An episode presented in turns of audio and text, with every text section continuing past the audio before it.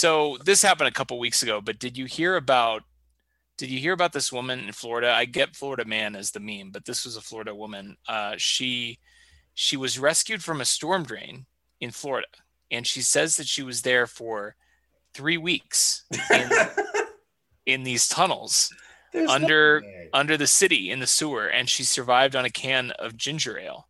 And she was discovered by another Florida woman who heard her scream Who was also Well- trapped down there. while driving by the drain. So this woman was pulled out of uh, of a storm drain. She was eight feet down at the bottom of the drain. She was completely nude, as you Mhm. are when you're in the Yeah. sewer. You know, foraging uh, for rings and coins. she obviously retreated to the sewer nude to f- forage for rings and coins, and she was rescued. I I I just want to your thoughts on this story. Well, so number one, I guarantee you that she has no concept of time. And I guarantee you it was three hours and not three weeks. I don't know how you could survive on a can of ginger ale for three weeks in a sewer without I, I just I, I deny I deny her story. I think she's not a uh, uh, what do you call it? A reliable, reliable- narrator. A reliable narrator. Yes, Yeah. that's that's the phrase that you're looking for. But let me add this: she actually was reported missing three weeks earlier by her boyfriend Oh shit. in Palm Beach County. So Oh, well, slam dunk then. what was she doing in that coil for three weeks? I mean, if she was down there, do you think she found maybe the portal to Narnia or or something like that? I don't I don't know. I, I just She definitely was like biding her time down there and plotting how she was going to even request help. Like, yeah. I, I can't believe no one heard her for three weeks. Well, I feel like after I did not see it, but did you see it? No. I feel like I feel like it. Yeah, I, I did not see it, but I feel like you know the the clown in the sewer meme. Like you know, if you just come up to the edge of a storm drain and you're like, "Hey, hey, get me out of here," like I, I I'd piece the fuck out of there. I I don't think that I would call for help. I would just run away. You mean if you heard a woman's voice screaming, Help, I'm trapped in the sewer, you'd be like, Oh, sketch. No, I'm saying if I saw her in the sewer, I would run away. I, I'm saying Oh, I'm saying that would be very off-putting to me. I would think that it was, you know, some kind of some kind of trick. it would be absolutely terrifying if she was down there and not requesting for help. I would have nightmares about that for the rest of my life.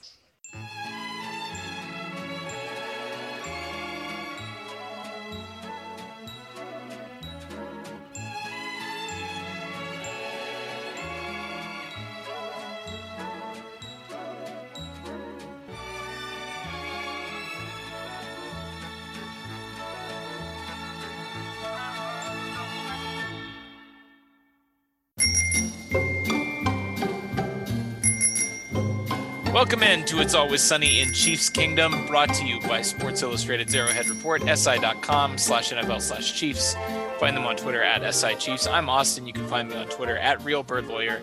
Here with me as always, and for a very special episode that we're both very jazzed about, my man Taylor. You can find him on Twitter at Taylor underscore wit. Taylor, what's going on? I'm gonna have nightmares about a woman in the sewers staring at me and not asking for my help forever. As you should. So, uh, before we get into the agenda for this week's episode, why don't you give us an update on this ongoing t-shirt contest? Yeah, we've got um, eight days left. I said that we would end the contest on April 30th, and the rules are simple. You need to get eyes on our podcast. You can tweet about it. You can put, you know, other social media postings, whatever you're trying to do.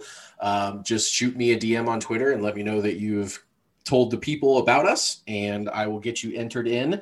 The DMs have been popping. We've had some funny funny tweets, funny, you know, Facebook mentions and stuff like that. And uh, I'm really excited to give away some of our shirts. And we've also had, I've had quite a number of people reach out and just say, forget about the contest. I'm just going to go ahead and buy a shirt now, which is very fun and encouraging. So, um, you know, we're, we're getting our merch out into the people's hands. I'm excited.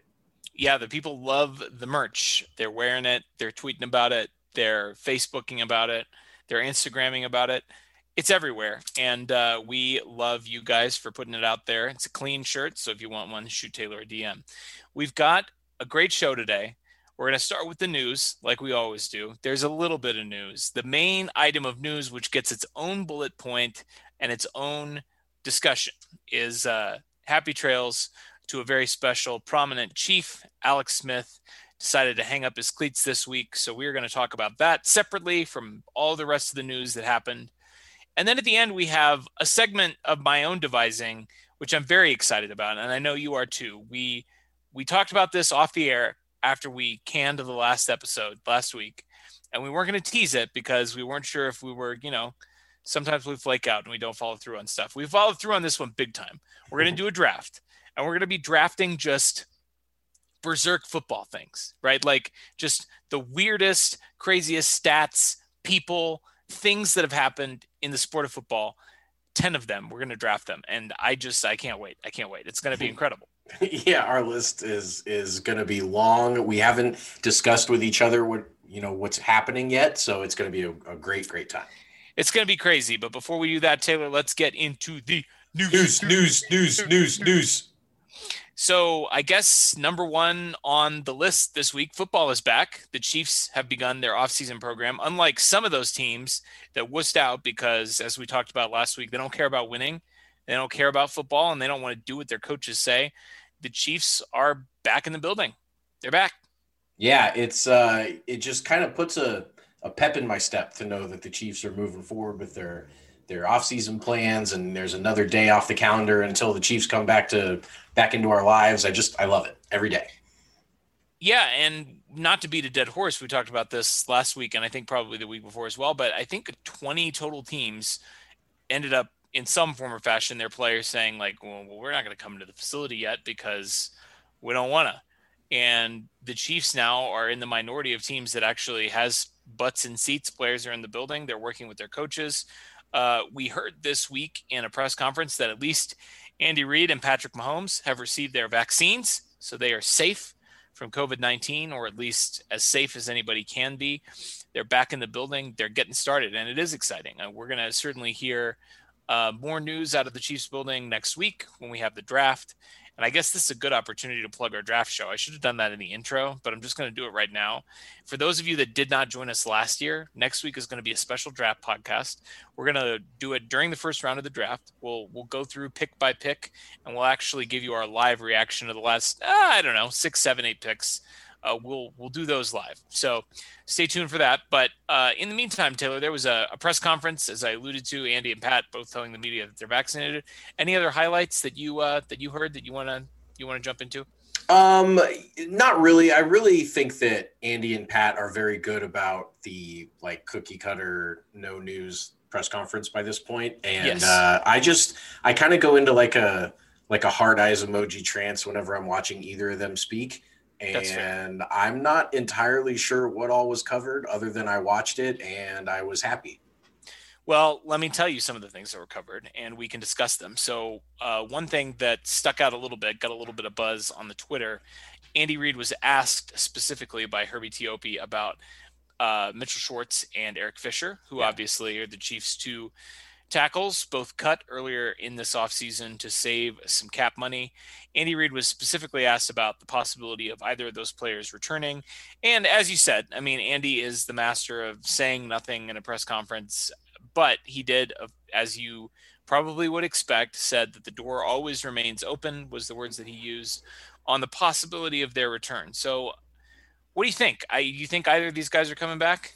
Well, I think Mitch has a bigger chance than Fish, uh, based on the timeline of his injury and just kind of the, you know, the height of Mitchell Schwartz was higher than the height of Eric Fisher, and I do think that Andy's probably saying exactly what he has to there.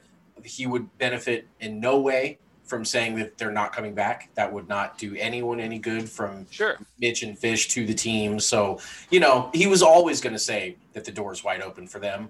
Um, and it all depends on their recovery and what their other suitors are like um, around the NFL. But I do think that the relationships that the Chiefs coaching staff and and GMs and all that form with the players is tight. It's a good relationship, and guys want to play for these guys. So um, I wouldn't be surprised at all. You know, Mitch has been doing videos um, still in his recovery in the off season, and he put up a new room in his house and has Chiefs logos all over the room and stuff, and is very um, supportive of you know he he just is always tweeting about the Chiefs like he's still on the team even after right. the cut. Um, right. I, I do think that his heart and his you know playing career, if it's not back in Kansas City, I'm not sure I see him going anywhere else. Yeah, he's the harder one to kind of predict because we don't really know concretely what his plans are. He hasn't said, I'm definitely retiring. There were some whispers, but I don't think ever really any defined sources that said, hey, this is something that he's seriously considering. On the other hand, he hasn't said, you know, I'm definitely playing. And he certainly has not taken any visits, at least not that we've heard about. He's definitely not out there looking actively for another team to play in. And it certainly feels like, as you said, that he he has deep roots to the community. Whether he ends up continuing to play football here or not, he pretty clearly is invested in staying in Kansas City uh, with his family. And you know, obviously they have a house here, and they're they're working on that. You know, he's getting a new kitchen, he's getting a new workout room, all that stuff. So depending on his health, certainly a guy that that seems like he could be back. I actually think it's a little bit more likely even that Fisher is back, and I'll tell you why. I don't think Fisher is going to play anywhere else. Now, I think Fisher did come out and say right after he was cut, like, I still want to play football. I still have football left in me. I want to contribute. I can still play. Yeah. And whether that takes a different course next year after he's a year removed from his injury is another matter. But I think if he's playing at all this season, I would be shocked if he plays for any team other than the Chiefs. And here's why. He, because of his injury timeline that you mentioned, he's not going to be on the field. I mean, I think the very optimistic timeline that we were given by Brett Veach before he was cut to save cap was that he would be ready, you know, kind of by training camp, which mm-hmm. is in August. And, you know, on the very optimistic side of things, let's say he's able to go to training camp and participate in some limited capacity. He's going to a new team. He has to learn a new system. He's an offensive lineman. Reps are really important. What you always hear and and heard last year during the COVID offseason was, you know, it may not matter to a lot of guys, but reps are really important for offensive linemen. They have to work together. They have to build chemistry with one another to be successful. And his injury timeline, it's just not going to be possible for him to do that with an, a new team. Like he's not going to go into a new team and get the reps that he needs in training camp. And so, you know, even if he is healthy enough to play in say September, October, November for a new team, he just is not going to have had the reps in that system to be able to step in and contribute. And I think obviously with the Chiefs, if if he can step in and contribute and there's a need at left tackle, which knock on wood, we hope that there's not going to be, but if there is, if there is, he certainly, when healthy, should be able to just step right in and and contribute. And so, I don't know. We'll see. Obviously, what happens as the the summer progresses. I obviously neither of these guys would have been, you know, big participants at this stage of the offseason anyway. Even if they were fully healthy, they're veteran guys. They don't need, you know, they they do need reps in somebody else's system if they were to change teams because they got to learn their teammates and the playbook and everything like that. They don't need reps in the system. They wouldn't be out there busting their butts in May and June anyway. So we'll see. Uh, speaking of tackles, Andy also did mention uh, as possibilities for left tackle Lucas Niang, uh, Mike Remmers, okay, our starting right tackle, yeah, and Kyle Long. Kyle Long was one of the names that he specifically mentioned as options to start at left tackle. Now, Taylor, this was interesting to me, and my ears perked up when I heard this because Kyle Long, you may recall, is a right guard by yes. trade, and he played one season at right tackle. Yep. And he's never played left tackle, and I don't think he's ever played left guard. So I, I don't know. That was that was a really unusual statement. I mean, even for somebody that says nothing in press conferences, I was a little bit surprised to hear him go out on a limb and say, "Yeah, Kyle Long is in the mix to start at left tackle." Yeah, I agree. Um, I think that Andy might be kind of hyping up the new guy, so to speak. I don't know if Kyle Long is seriously being considered, but I think he's basically like, you know, he's an offensive lineman guy. Everybody knows that. They all bond to him. He played offensive line and stuff. And and he might just be taking to Kyle Long in their interaction so far since the Chiefs signed him. And he's like, fuck yeah, Kyle Long's awesome. He could play left tackle. He could do whatever he sure. wants out there. Like it could just be him kind of gassing him up a little bit. So we'll see, you know, training camp reps and all that stuff, how serious that comment really was. Yeah, and Kyle Long was awesome. I mean, he was obviously he's a great dude. Yeah, an All Pro at right guard, and then went in and and made a Pro Bowl in his only season at right tackle. And certainly physically, you know, he's a big guy, and he came in off his year in retirement jacked. So, yeah. and we'll how see. hard could it be to switch from right tackle to left tackle? Yeah, I agree with that. It's just a question of he basically played one season at right tackle, and Mhm. you know that was five 2015. years- yeah, five years ago, six years ago. So, uh, yeah, great, great, uh, great question. We'll see what happens there. Specifically on Lucas Niang, he said, and I quote, "He looked like he had some potential for that, meaning left tackle, Mhm. when we had him last. It's been a year since we've had him in the building. He opted out pretty early. I mean, we're coming up on the draft. He, obviously, he was taken in the draft.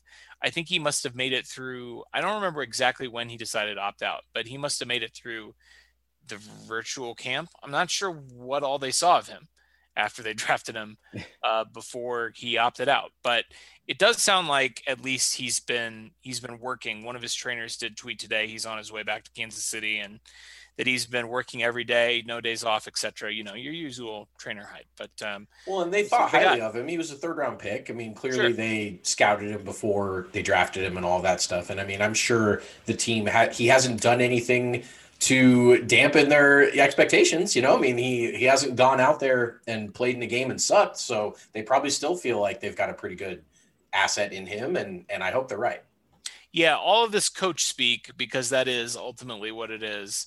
It's going to be really interesting to see what happens one week from tonight when the Chiefs are on the clock with the 31st overall pick. We think, unless they trade up or trade down, uh, it's going to be really interesting to see what they really think about their left tackle spot. Good So, point.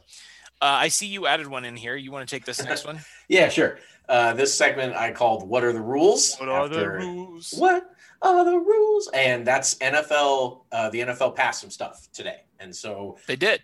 one of the things they passed was the Chiefs' proposal on jersey numbers. Did you see Tom Brady's reaction?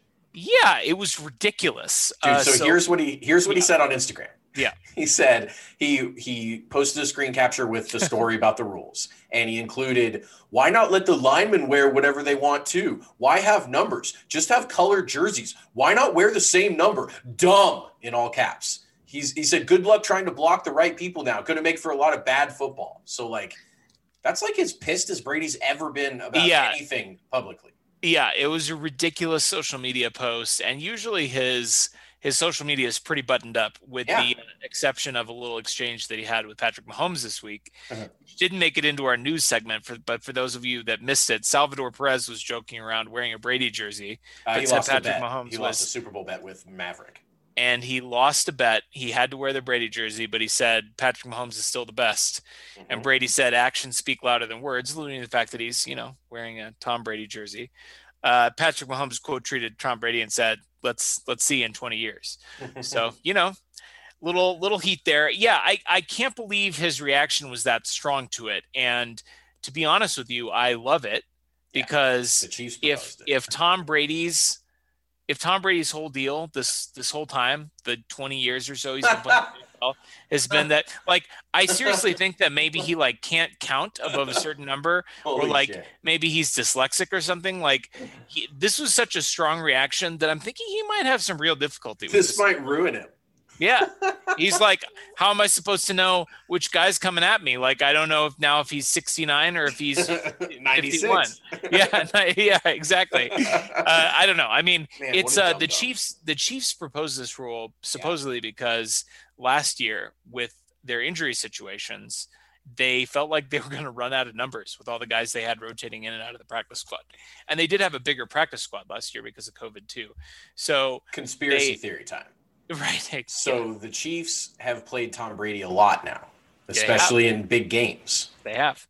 And I'm guessing somewhere along the lines, someone that either used to play with Tom or maybe someone that was really studying game film. Uh, or maybe Brendan Daly, who used to Or- coach defensive line in New England. or maybe Brendan Daly, they went along and they said, "Yo, if we change the jersey numbers, this dude is fucked." And so the Chiefs proposed it. They waited until they lost to him twice in the playoffs, and now Tom Brady's demise is upon us. It's time. We're finally going to get him. This is going to be what ends his reign of terror for good. No, but I mean, in reality, though, couldn't you imagine that being the kind of insider knowledge that somebody like Brendan Daly would have? I'm just Yeah. saying, like, Yeah, like, do you remember? I know you remember it because I think we have talked about. I, I don't remember if we talked about it on the podcast, but you remember? I think it was two or three seasons ago where the Patriots did this while Tom Brady was still a Patriot, where Belichick was changing who reported eligible and when Yep. they reported eligible, and it involved having an extra offensive lineman in there. I don't remember Against the the specifics. Yeah, yeah, that's right, against the Ravens. Yeah, the playoffs. And the Patriots got away with this sh- these shenanigans by doing this late reporting stuff and kind of switching around who reported as an eligible receiver, and it completely bamboozled the Ravens Mhm. and you know they beat them in the playoffs and it just is uh i don't know i mean i can imagine that sort of scenario playing out in practice in new england and tom tom brady Not don't know. dealing with it. i don't know maybe Yeah. maybe there's something to it maybe there's something to it So another rule change. Uh, there's a slight change to the onside kick rules. So there used to be an 18% recovery rate before the NFL made changes two years ago to make the kicks more safe, and the the safety measures also included, um, you know, where guys could line up, how they could approach the ball before the kickoff, and all that stuff. And it dropped drastically on the recovery rate. And so the recovery rate was down to about 7%. I think three kicks have been recovered successfully, including two by the Falcons in the same game against the uh, Cowboys. yeah young Yeah, the goat. And so, anyways, um, so they made a change, but it's only a slight change. They they made it so only nine players on the receiving team can be in the the reception area, which is that cluster where they put everybody um, on an onside kick instead of all eleven. So they're only removing two guys from the receiving area. I Hmm. don't think it's going to help very much. I think the really the heart of the onside kick was that the kicking team could get a running start before the kicker kicked so that they're you know they could really as soon as that ball was off you've got 10 guys Full running speed. at you full Sure. speed and now they can't move forward until the ball is kicked and i think that extra you know couple yards is is making all the difference so i don't think that's really going to matter much Sure. And to be honest with you, we've talked about this before, but to be honest with you, I wish they would just get rid of it and they would just replace it with the fourth and 15, you know, Yeah. redo possession. You know, if you want to take possession, you can get the ball with a fourth and 15 and convert that or a fourth and 12 or whatever it would have to be to make it equitable because the onside kick just isn't, it isn't, it isn't cool. Like it No, just, it's just a it's just a special teams play that nobody cares about and and most of the time it doesn't work and like you know there's apparently one guy in the league and it's Younghoe Yeah. that can actually pull it off and nobody else can actually get it done. I i You would much much rather see actual football plays rather than this weird quirky special teams play that that doesn't or you know be cool is if they could if they could kick the ball through the upright they get it back. Something that's like impressive like Yeah, kicking the sure. ball dinky you know you just touch it and it rolls to the right five yards and then you yeah, jump yeah. on it. It's like not impressive. And and if they could even let's say they even backed it up because i'm sure most nfl kickers right now could come pretty close to making it. But if they even backed it up five or ten yards and then said yeah if you want to bomb one from 75 and make it through the upright we'll give you the ball back. I don't know. Um, the other change was that they added some expanded assistance to the replay officials. Right now, replay officials kind of didn't really have a ton of uh, say as far as certain plays that they could buzz down to the refs. They do have a live mic down there, and they the story did say that some refs call for what they call off the book help from the replay official, where they Yeah. know that they had a good shot, but it's not something that's officially in the rules that the replay official can help with. So now they kind of expanded that, made it so if the replay official spots a ball that hits the turf that no one notices or something like that, they can buzz down and say, "Hey, you got to take a look at that." So, um, you know, I don't think anytime anyone is looking at the plays through a camera and can make a better call than what the on-field refs had, I don't think that's a bad change. I don't think it's a bad change either, although I wish they had gone with the full sky judge, which Yeah. was the proposed change. That's right.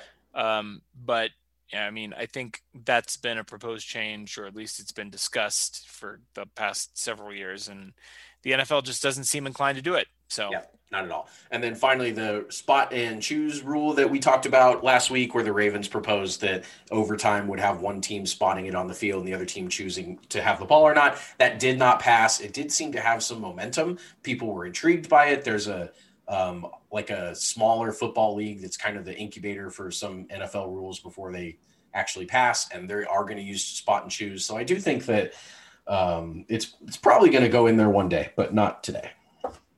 Yeah, it's an interesting situation, and we'll certainly see what they what they do with it. But uh, for the most part, except for those jersey number changes, that's going to be the big that's going to be the big one. That's just gonna that's going to change everything. Uh, did you see that in order to change jersey this jerseys this year, players would have Oh. to buy out their existing inventory? Hey Wood, did you see Juan Thornhill say I want to wear 15? That's hilarious. And Pat retweeted it and said, Should I bring back number five? And of course, because they're both joking, everyone's like, Oh no, Pat, don't do it. Oh, you know, they're all freaking out. But right, of yeah. course they are. Yeah, but you know, I, I kind of you could go either way with it, right? Like uh Juan Thornhill probably could buy out his jersey inventory because there probably aren't very many of them in Yeah. circulation. Patrick could do it because he has a ton of money. But man, he'd be buying back like millions of yeah, jerseys. he'd spend like like probably a hundred million dollars on the jerseys, I think. Yeah.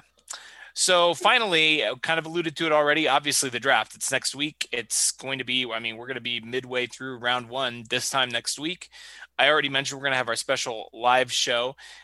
We're not big draft guys, you guys know that, but there was some news that I kind of wanted to to kick around, uh, just because it's interesting. I know you don't get hyped for the draft, but did you see Heisman winner Devonta Smith, 117 receptions last year, uh, 1,856 yards, 23 touchdowns in 13 games at Alabama, wins the Heisman Trophy as a wide receiver.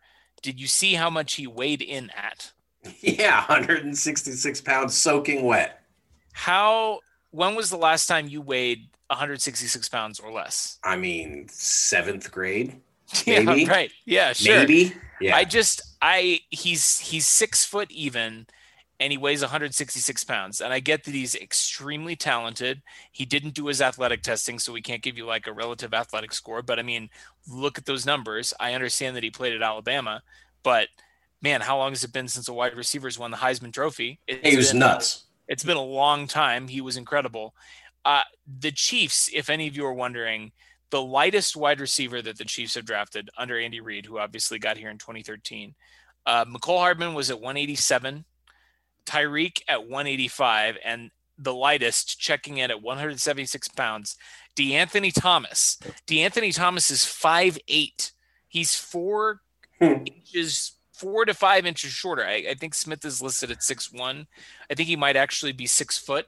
Yeah, But DeAnthony Thomas was four inches shorter and weighs 10 more pounds. and he's small. And it's DeAnthony Thomas. yeah, He's like the, the twinkiest twink that's ever taken the field for us.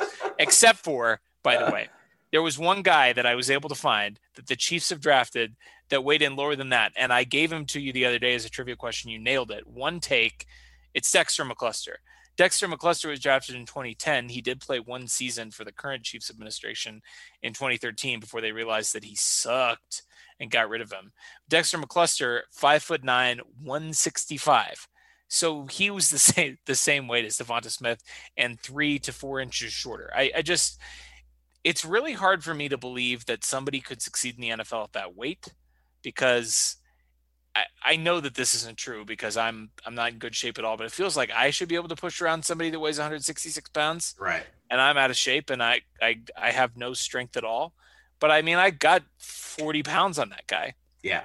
you yeah, know? it reminds me of when I used to fight with my little brother, and like you know, he, I, I definitely didn't, wasn't as active as he was, but like I'm bigger than him. I was a couple years older than him. I could always push him around. Like it's just Sure. kind of, it's that kind of old man strength type of thing, and right. and he's just 166 is just a little guy. I mean, so small. I just can't believe, you know, if a safety lights him up or something, like how is he going to survive in the NFL? Yeah, I don't know, but I will say this, Taylor. Uh, given his performance at Alabama, if for some reason the NFL were to decide that they won't draft a 166 pound receiver in the top 30 picks in the first round, Ah. Uh, would you do it? Yeah. Yeah. Oh yeah, for sure. we I think make it- it, work. I yeah, we could. And I feel like, I mean, listen, you know, to be honest with you, if I were picking in the top half of the draft, that would really concern me. And I would, because you're making such a huge investment Yep. with a pick that high Yep. that even if he if it turns out that he can play who knows if he can stay healthy i mean that's really the question but man if he fell all the way to 31 which he won't but if he did i mean sure Yes. sign me up at that point in time right I agree. That's like a high. It's like a high second round pick basically on him, and I mean that's that's a steal for an 1800 yard Heisman Trophy winning. Yeah. Yeah. Give me him all day. So we have our next segment. It deserves its own spot. This was at the top of the news biggest news of the week, in my opinion. I'm a little bit biased, but we say goodbye to. Uh, I, I don't know. I don't want to say a controversial figure in in Chiefs Kingdom history, but I think that's fair. I think it is fair. He certainly has taken a turn since he left and Patrick Mahomes replaced him and won us a Super Bowl. And everything that he went through in Washington, I'm talking, of course, about former Chiefs quarterback Alex Smith has decided to retire. He was waived earlier this offseason by the football team after winning the comeback player of the year last year, taking Washington to a division title, getting them into the playoffs. Awesome. Uh, and then unfortunately not being able to play in the playoffs because of that darn knee and that darn leg of his. Uh, we just got to spend a minute to talk about Alex Smith. Yeah, yeah. I think he represents a, a, lot in Chiefs Kingdom. He represents the Andy Reid era, of course. When Reid came in, the first big move was to bring in the former number one overall pick. And, you know, he kind of he faced a ton of adversity in his football career, whether that was the Kaepernick stuff in San Francisco, where he got dinged up and got a concussion. Kaepernick came in and looked good. And then when he was over his concussion, they were like, ah, we're good. And you know, he took that in stride and he still got traded to the Chiefs and got gave us five. And he had to watch a Super Bowl from the sidelines. He had to watch a Super Bowl from the sidelines of a team lost. that he I led. Mean, yes, yeah, yes, that would was... be very, very difficult. And I just, I have many, many more positive memories than negative about Alex. Um, and I think a lot of that's due to his personality as much as it was his him as a quarterback. Yeah, I agree, and we'll we'll talk about in a minute kind of our favorite memories of him, the quarterback. But you know, for whatever you would say about him as a player, and he certainly had his downsides. You know, he was a conservative player for most of his Chiefs career.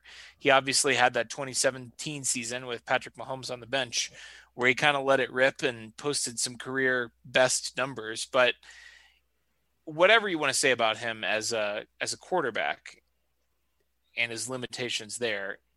No one has ever said a bad word about Alex Smith ever. I, I literally have never heard anyone speak ill of him as a person, and quite the opposite. In fact, just uh, listening to some of the the national news media that had interacted with him kind of waxed poetic about him this week. You know the the way that he handled his uh, his press. You know, at that Super Bowl against the Ravens, where he was backing up Colin Kaepernick after he lost his job to injury, you know, um, the way obviously that he handled the situation with Patrick Mahomes. I mean, mm-hmm. that you know that is as much a part of his Chiefs legacy as anything he did on the field. Uh, the way that he mentored Patrick Mahomes, who ended up taking his job and winning a Super Bowl. You know, um, just the way that he supported him, and I don't know. I mean, we obviously we've seen the way that that plays out around the NFL um, in other situations with different quarterbacks. You know, Ryan Fitzpatrick, whenever he gets called in to mentor a young quarterback, he ends up just taking their job. Yeah. And uh, sending them to the bench. Savage. Yeah, ruthlessly uh, banishing them to the bench uh, because he's a savage. You know, Aaron Rodgers, obviously, when when Jordan Love was drafted, his initial reaction was was pretty negative. Um, and As then was Ben he, Roethlisberger and uh, was sure. that Mason Rudolph? I think, yep, or Mason somebody. Rudolph. Yeah, yeah, absolutely. Yeah, yeah, absolutely. I mean, it just was a rare thing what he did in Kansas City, and so obviously we'll be forever grateful to him for that. Yeah, and you know, you spoke a little bit of his limitations as a quarterback, but I mean, this dude wasn't Jamarcus Russell. Like he was still pretty damn effective. I would say he was usually hovering around 12th to 15th best quarterback in the league. And yep, his best games, he could jump into the top five or so when he was absolutely on. And yeah, he could have some some shitty games where he was checking everything down and he would look like an idiot. But I mean, most of the time, he gave you a chance to win, and that was very obvious from the day that he came in. And the Chiefs that went two and fourteen the year before won their first nine games, and it was like, oh shit, like th- this guy can play football. And he was a good fit with Andy, which is one of the reasons that Andy went after him immediately when he came to Kansas City because he knew that he was smart enough to run the offense and he would make decisions that Andy could live with. They're not necessarily always as aggressive as Andy would want, as we found out later when he finally got his hands on Mahomes, but he would he wouldn't cost you too many games. And I think that during the Alex Smith era, as a Chiefs fan who was very interested in every pass that was thrown as you know, it was frustrating as a fan, but when you look back on it, and especially now that the Chiefs have had some success after Alex Smith, you can kind of appreciate like it wasn't that rough of a ride. You know, like they No. they never won two games or anything like that. It was never they were never an embarrassment. They were usually in the playoffs or at least extremely competitive. And I think that some people kind of they like to get caught up in the moment and anytime he would make a bad decision they would kind of you know freak out about it but in general if anyone looks back on the alex smith era with a lot of negativity you're just not you're just not seeing the situation for what it really was Yeah, I, I, think that's completely fair. And I think that, you know, we've talked about this before on the podcast, but there were times when Alex Smith, not often, but there were times when he was raising the level of the offense around him. I mean, he wasn't a guy that could routinely carry the team like Patrick Mahomes does with his Right. talent and his arm. But uh, I mean, I think back to, uh, I, and I want to focus on positive memories here, but I think back to the the playoff game against the Colts in 2014, which, if memory serves, was his first year as a Chief, was it not? 13 but Yeah, but that was the 14 playoffs, wasn't it? oh I Oh, think yeah, that was first January of 14 Yeah, that which was his- yeah That was his first playoff game as a Chief, you're right and it was one of the best games he ever played. I mean, he was incredible in that game, and you know, I mean, just like just like the Titans loss, which bookended his career in the playoffs. You know, the second half of that Indianapolis game, the offense wasn't moving the ball, and maybe that was his fault. Maybe it wasn't. There's there's blame to go around. I Yeah. mean, the Chiefs losing half of their offense, including Jamaal Charles in that game, half of their defense. You know, they lost Houston in that game to an injury. They lost, I think, Brandon Flowers in that game to an injury, if memory right. serves. It just was Right. ridiculous. But Yeah. you know, I mean, he played great in that game, and if things had gone even slightly differently, he wins that playoff game. And you can say that about almost every playoff game that he was in. I mean, the Chiefs were in almost all those games. Mhm. Now, he never got him over the top, but you know, you play out those games a hundred times, and there are seasons where the Chiefs make the Super Bowl with Alex Smith. yeah They they never did it, so you know it's easy to sit here and say like, well, you know, he could never get him over the hump. But I think that's just I don't know. I think that's that's kind of hindsight bias, right? Like I think there were ways that the Chiefs could have won the Super Bowl under Alex Smith. It didn't happen. They obviously made the decision to move on, but he was a good player. He was, and you know the the Tennessee loss, the Colts loss, the Pittsburgh loss. Those were all barely, you know, one point and two point losses that the Chiefs were absolutely in until the end. And you're exactly right. If if something breaks their way, if idiot referees don't call idiot plays, and you know some other stuff happens, yeah, you could have absolutely seen a scenario where Andy Reid and Alex Smith take the Chiefs with a badass defense or something onto the Super Bowl and win the Super Bowl. That is not a hypothetically crazy scenario by any means. Um, I pulled Alex's numbers compared to all Chiefs quarterbacks in history. Yeah, let's hear it. And so I'm just going to go over some of the the big stats that um, where Alex ended up in his career as a Chief. So these are all obviously in games only played as a Chief. Uh, in wins, Alex was second all time in wins with 50 regular season wins. First is Lenny with 105. So Lenny has twice as many more as, as anyone else. Yeah, um, Ever in- Patrick is at 38, so He's, he's, uh, 38, and Trent was third with 48. Trent Green. So, um, you know, Alex with 50 wins in five seasons averages double digit wins a year. I mean, that's a that's a hell of a career. it uh, did end up with double digit wins every year except for one. I think he had one Yeah. nine and seven season in there. That's right. That's right. Yeah. Uh, win percentage with a minimum of 100 or of uh, yeah 100 pass attempts. Alex was fourth with a 658 winning percentage in franchise history. Uh, first is obviously Mahomes with his ridiculous 38 and 10, 826 win percentage. Uh, second is Joe Cool with 680. And third is somehow Steve Bono. Steve Bono had a 677. He was 21 and 10 as a starter, but That's I really think- Derek Thomas. yeah, and- I literally in my notes I have thank you Derek Thomas for Yeah. that one. So right. yeah, exactly. But you know, Alex fourth in win percentage, completions. He was third with 1,587 completions in franchise history. Lenny had 2,043. Trent had 1,720. And then you slot Alex in there. And then Bill Kenney was fourth with 1,282. And Mahomes sitting there at fifth with 1,114. Um, and exact same order, same top five for pass attempts. So, you know, completions and attempts. I mean, Alex, He was he put in his time as well as any Chiefs quarterback ever has. He did. Uh, completion percentage with a minimum of 100 attempts. Alex is second with a 65.15 Wow. completion percentage. Do you know who's first? Behind. Yeah, Patrick. yeah, of course. Of course he is. 66.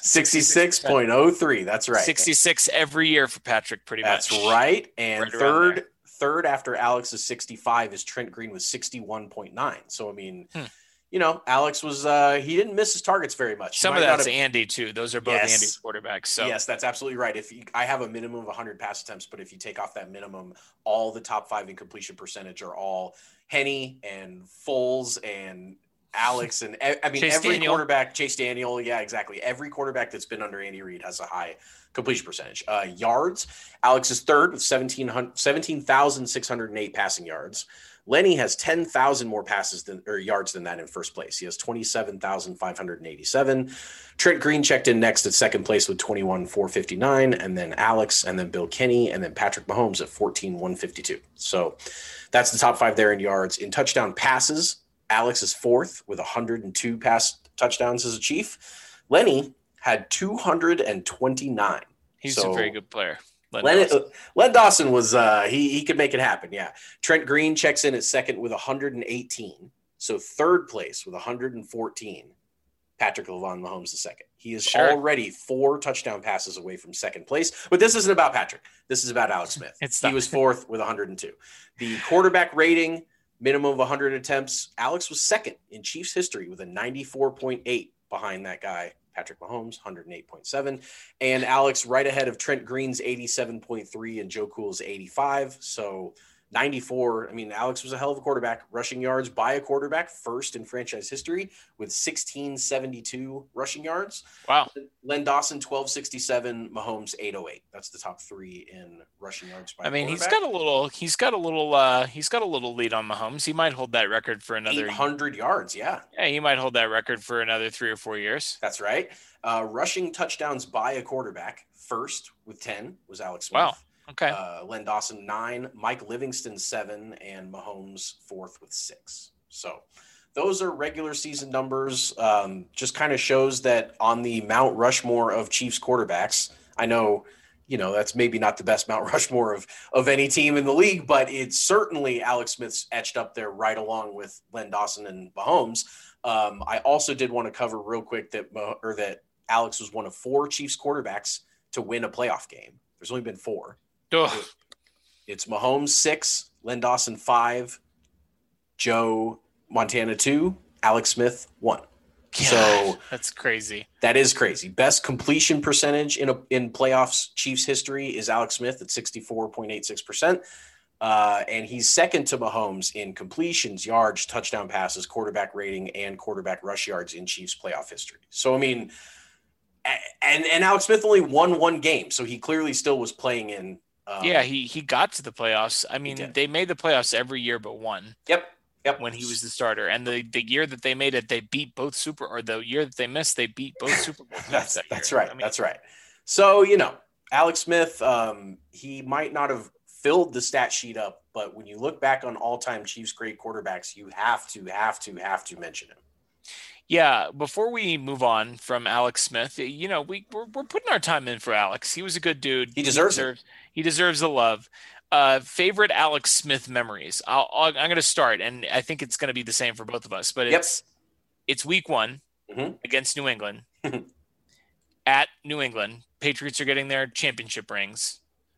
Chiefs beat them, beat the brakes off of them in Foxborough, and when we were talking about the show earlier in the week, planning the show, I joked that that was when the Chiefs won the Super Bowl with Alex Yeah. Smith because it really like Yeah. of of the five year stretch that he was here, that was the and prior to us winning the Super Bowl, eh, I don't know. I mean, as soon as Patrick Mahomes stepped on the field, that that was that eclipsed any feelings that I ever felt with Alex Smith. And that's no offense to Alex. I know what you're about to say, though. that's who Patrick Mahomes is. But that's the closest that I ever felt like that game was okay. We, Yeah. we are Super Bowl favorites. You know, It didn't, didn't turn out that way, but that was how I felt. Yeah, being on top of the NFL mountain is something that few franchises and few fan bases get to really feel. You know, you can have the best record and you can right. win the Super Bowl even, but to feel like, man, nobody out there can mess with us it's it's rare and it's something that the Patriots basically have taken from every other franchise for the last 20 something years. But on that night in 2017, with the Chiefs coming out there and absolutely just bull rushing the, the Patriots and putting up 42 on a Bill Belichick defense and Kareem Hunt going nuts and Alex throwing four touchdown passes and just looking incredible. Um, that was I, I see what you mean about feeling like we won the Super Bowl because that was as high as the Chiefs had gotten in so long until the Mahomes era. Yeah. So uh, another game, another Alex Smith memory. What's what's number two on your list? Another Week One. Oh yeah, I know it.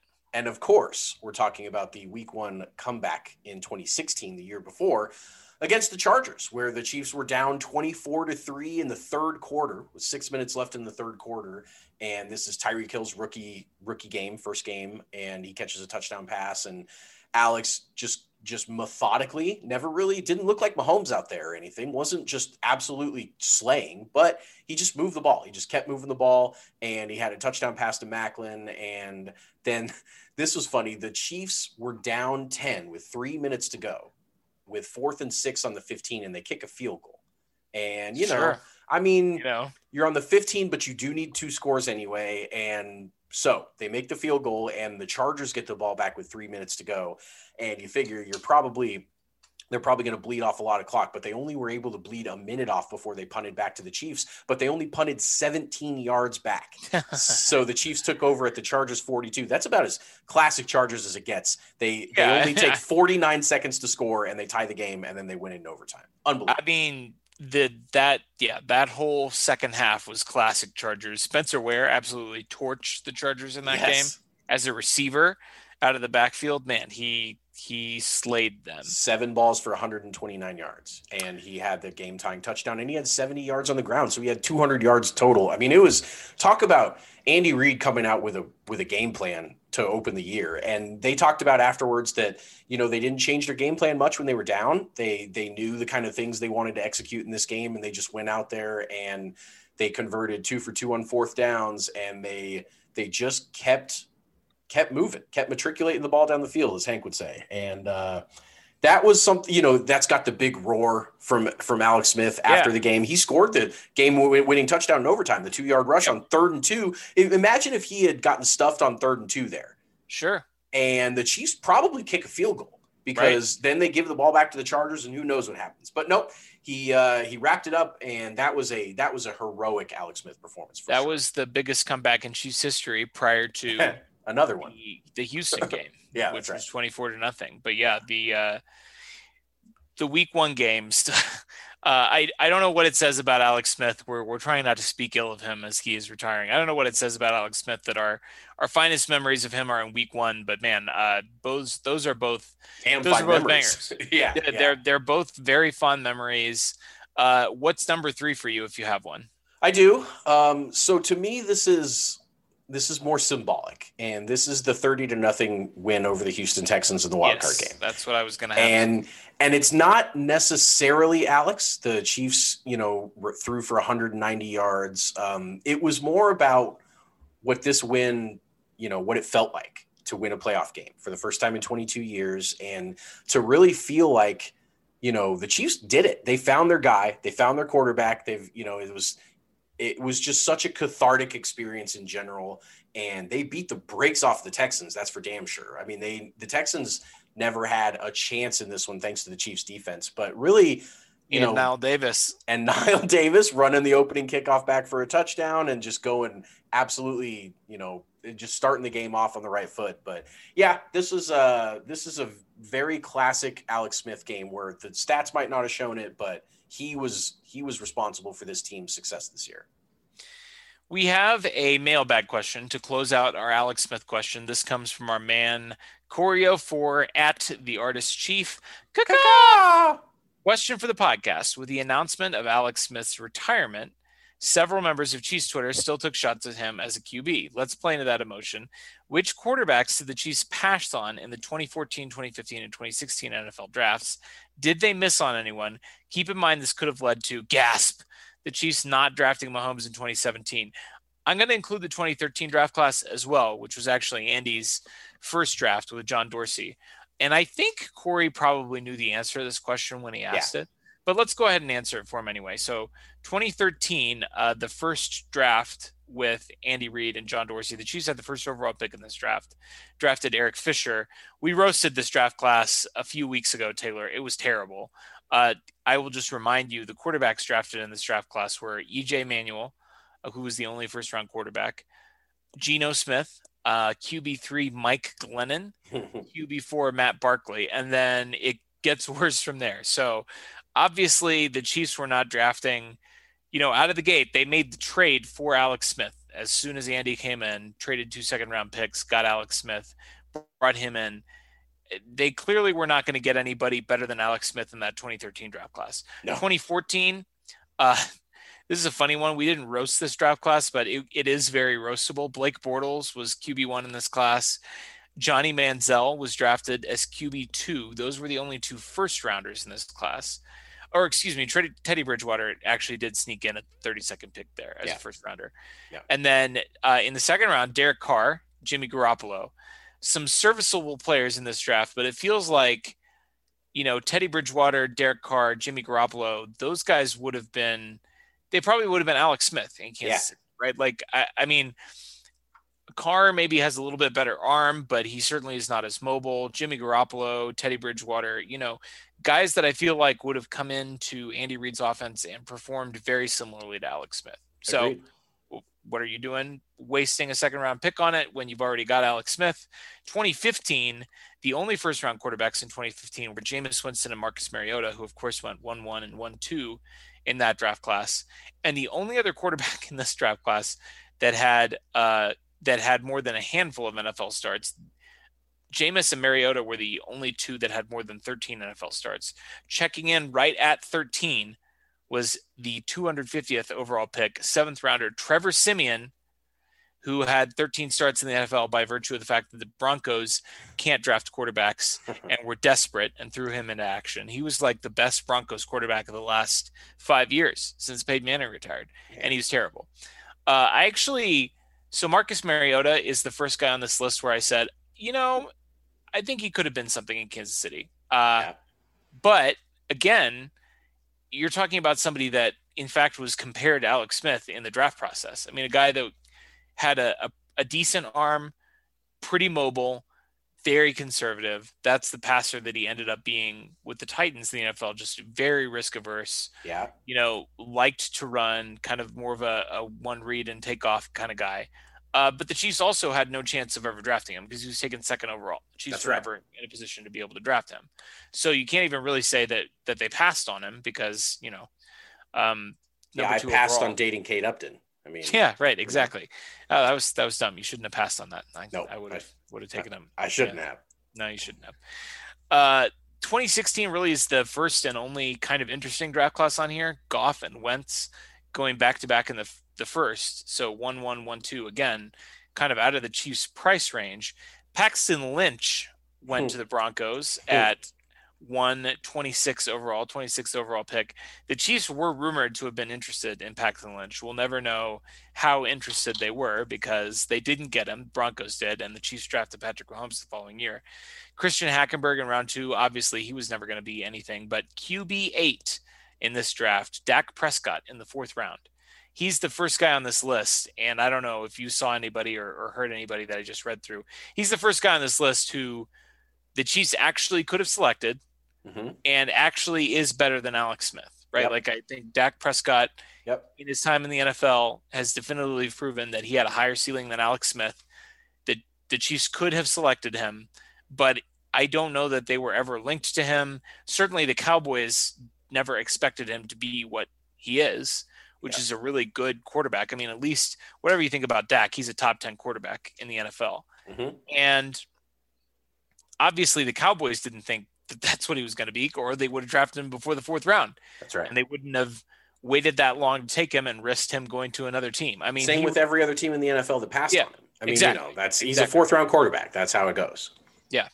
Really um, expanding this list even to free agents. I, I did go through the free agents that the Chiefs would have had access to from 2013 to 2017, the period that Alex Smith was starting for the Chiefs, and really the only notable quarterback free agents that actually changed teams in this time span uh, that were kind of interesting uh, were Nick Foles, who actually did sign with the Chiefs. yes, he did. He, he, was a free agent, and he did in fact come to Kansas City, and he did play pretty well in limited time uh, spelling Alex Smith, and then obviously parlayed that into a backup role in Philadelphia, where he became a legend.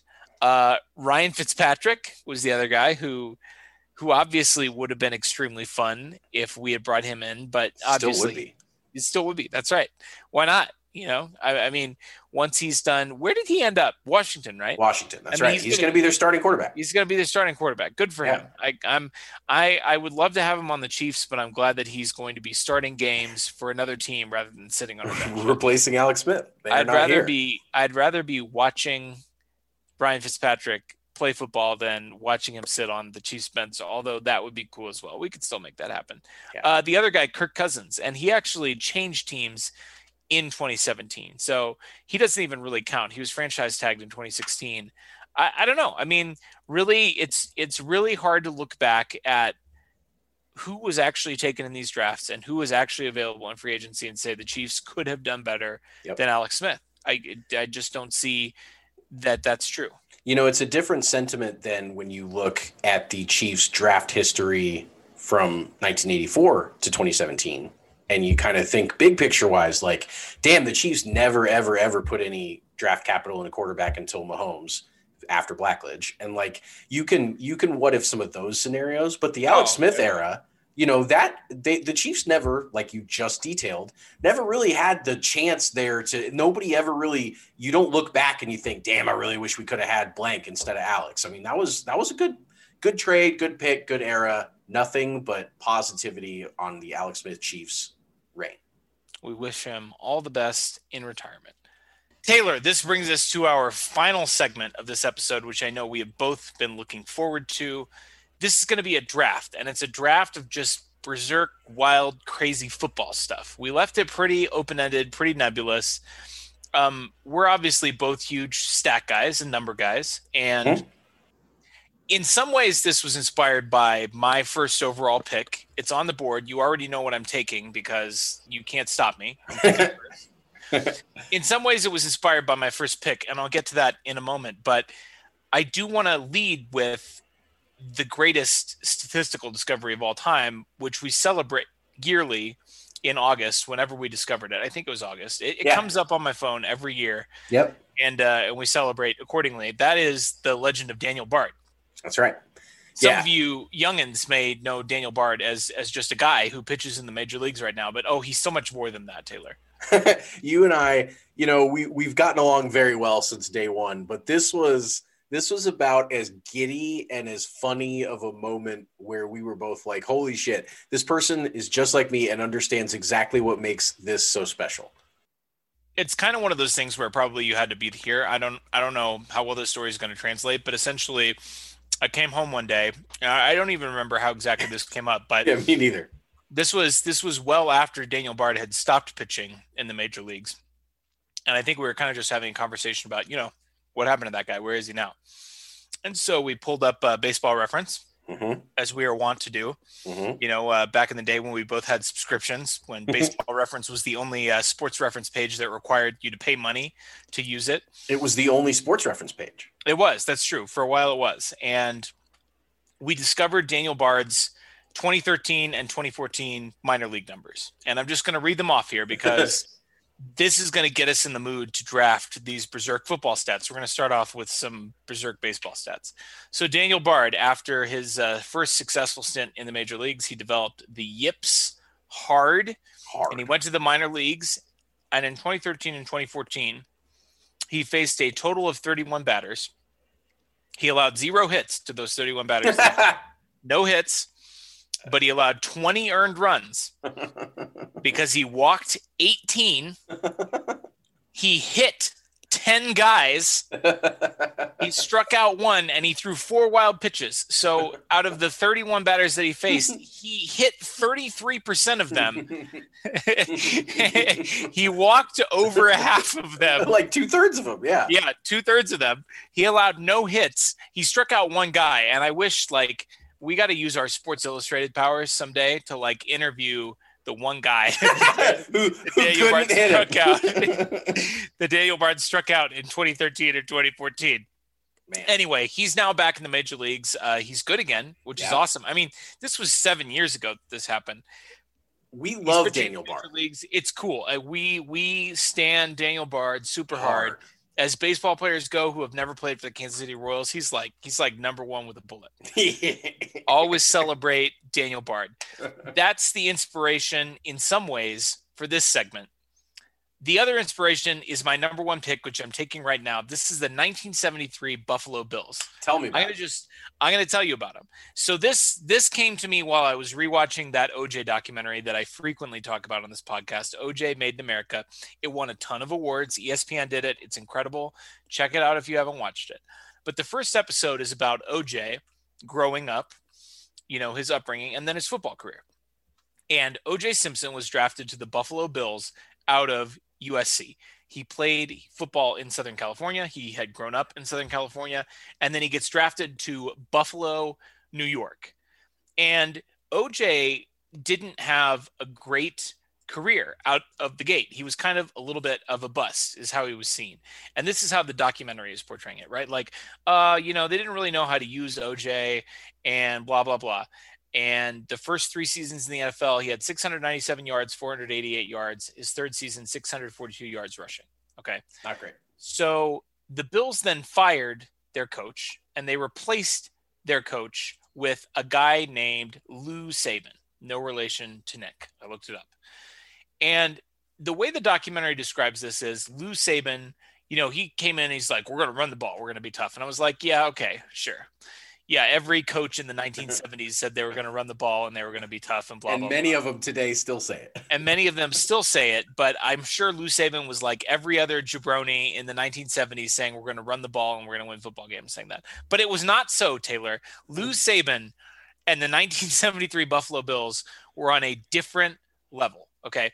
This team is the only team in NFL history and the stats for this particular stat go back to 1940 that had 3 times as many rush yards in a season as passing yards.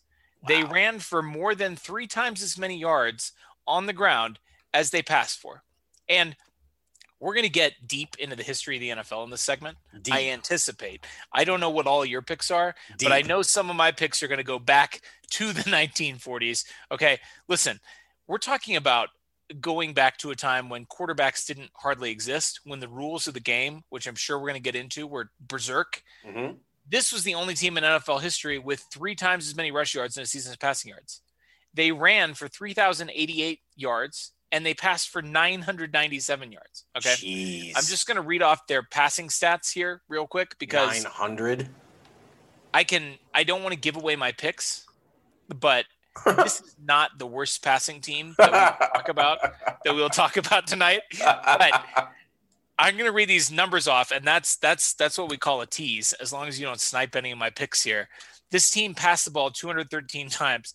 They rushed the ball 605 times. Unbelievable. They almost ran the ball three uh, times as many attempts as they did pass the ball. But they they had 96 completions, which is at a 45.1% completion percentage. 5.8 yards per attempt. They rushed, by the way, at 5.1 yards per attempt. They almost ran the ball more efficiently than they passed it. And in fact, when you put in net yards per pass attempt, Mhm, which includes sack yardage, mhm. they in fact ran the ball much more efficiently than they passed it because when you include sack yardage, they were sacked 31 times on 244 dropbacks, which is a 12.7 sack percentage. Oh, Uh, their net YPA was 4.1 yards per attempt. Their rush yards per attempt was 5.1. They threw four touchdowns and they threw 14 interceptions. Unbelievable. They ran for 20 touchdowns. Whew. Okay. Their team passer rating was 42.7, That's not which is good. hilarious. It's very funny. It's not the worst passing team that we're going to talk about tonight. No. So let that sink in. Uh, 152 rushing first downs to 60 passing first downs. They had almost three times as many passing or rushing first downs as they had passing first downs. This team, it wasn't a joke. This documentary, you know, Yeah. when you're watching sports documentaries or whatever, like sometimes you get hyperbole, you get sports talk or whatever. You do. Uh, I was sitting at my computer while I was watching this documentary, and I looked this up, and I was like, "Whoa, all right, Lou Saban, they they were not joking when they said that you were going to run the ball. You ran the ball like no team ever has in the history of the NFL. That's my number one pick. I love it, and I love it so much because it pairs so well with my number two. First of all, that is eh, that's almost un, unthinkable that a team would split that heavy towards the run and be successful at it. You would think that teams would just load up 11 in the box and just be like, look, you can't run 600 times a year, but like Yeah, they just couldn't ball, figure bro. it out. I don't know if maybe the information wasn't traveling around and people would play the Bills and have no idea about their scouting reports. I don't know. That's that's mind-boggling. Sure, they didn't know who OJ Simpson was. I don't know. No. So I'm going to go in the other direction. And Okay. by the other direction, I mean as hard in the other direction as you can possibly go. So, and I'm talking about the 1940 Philadelphia Eagles. Go Birds. Now, Birds. the 1940 Eagles are something to behold. Okay. First of all, I'll start off with that they accumulated the least amount of rushing yards in NFL history What? Okay. as a team. Okay. In 1940. In 1940, the least Wow. amount ever of any team ever. And they played 11 games. So they were 1 in 10. They weren't very good, obviously. But I'm going to give you their attempts and their touchdowns, and you're going to tell me how many yards they ran for. Okay. So they had 317 rush attempts Okay. year, All right.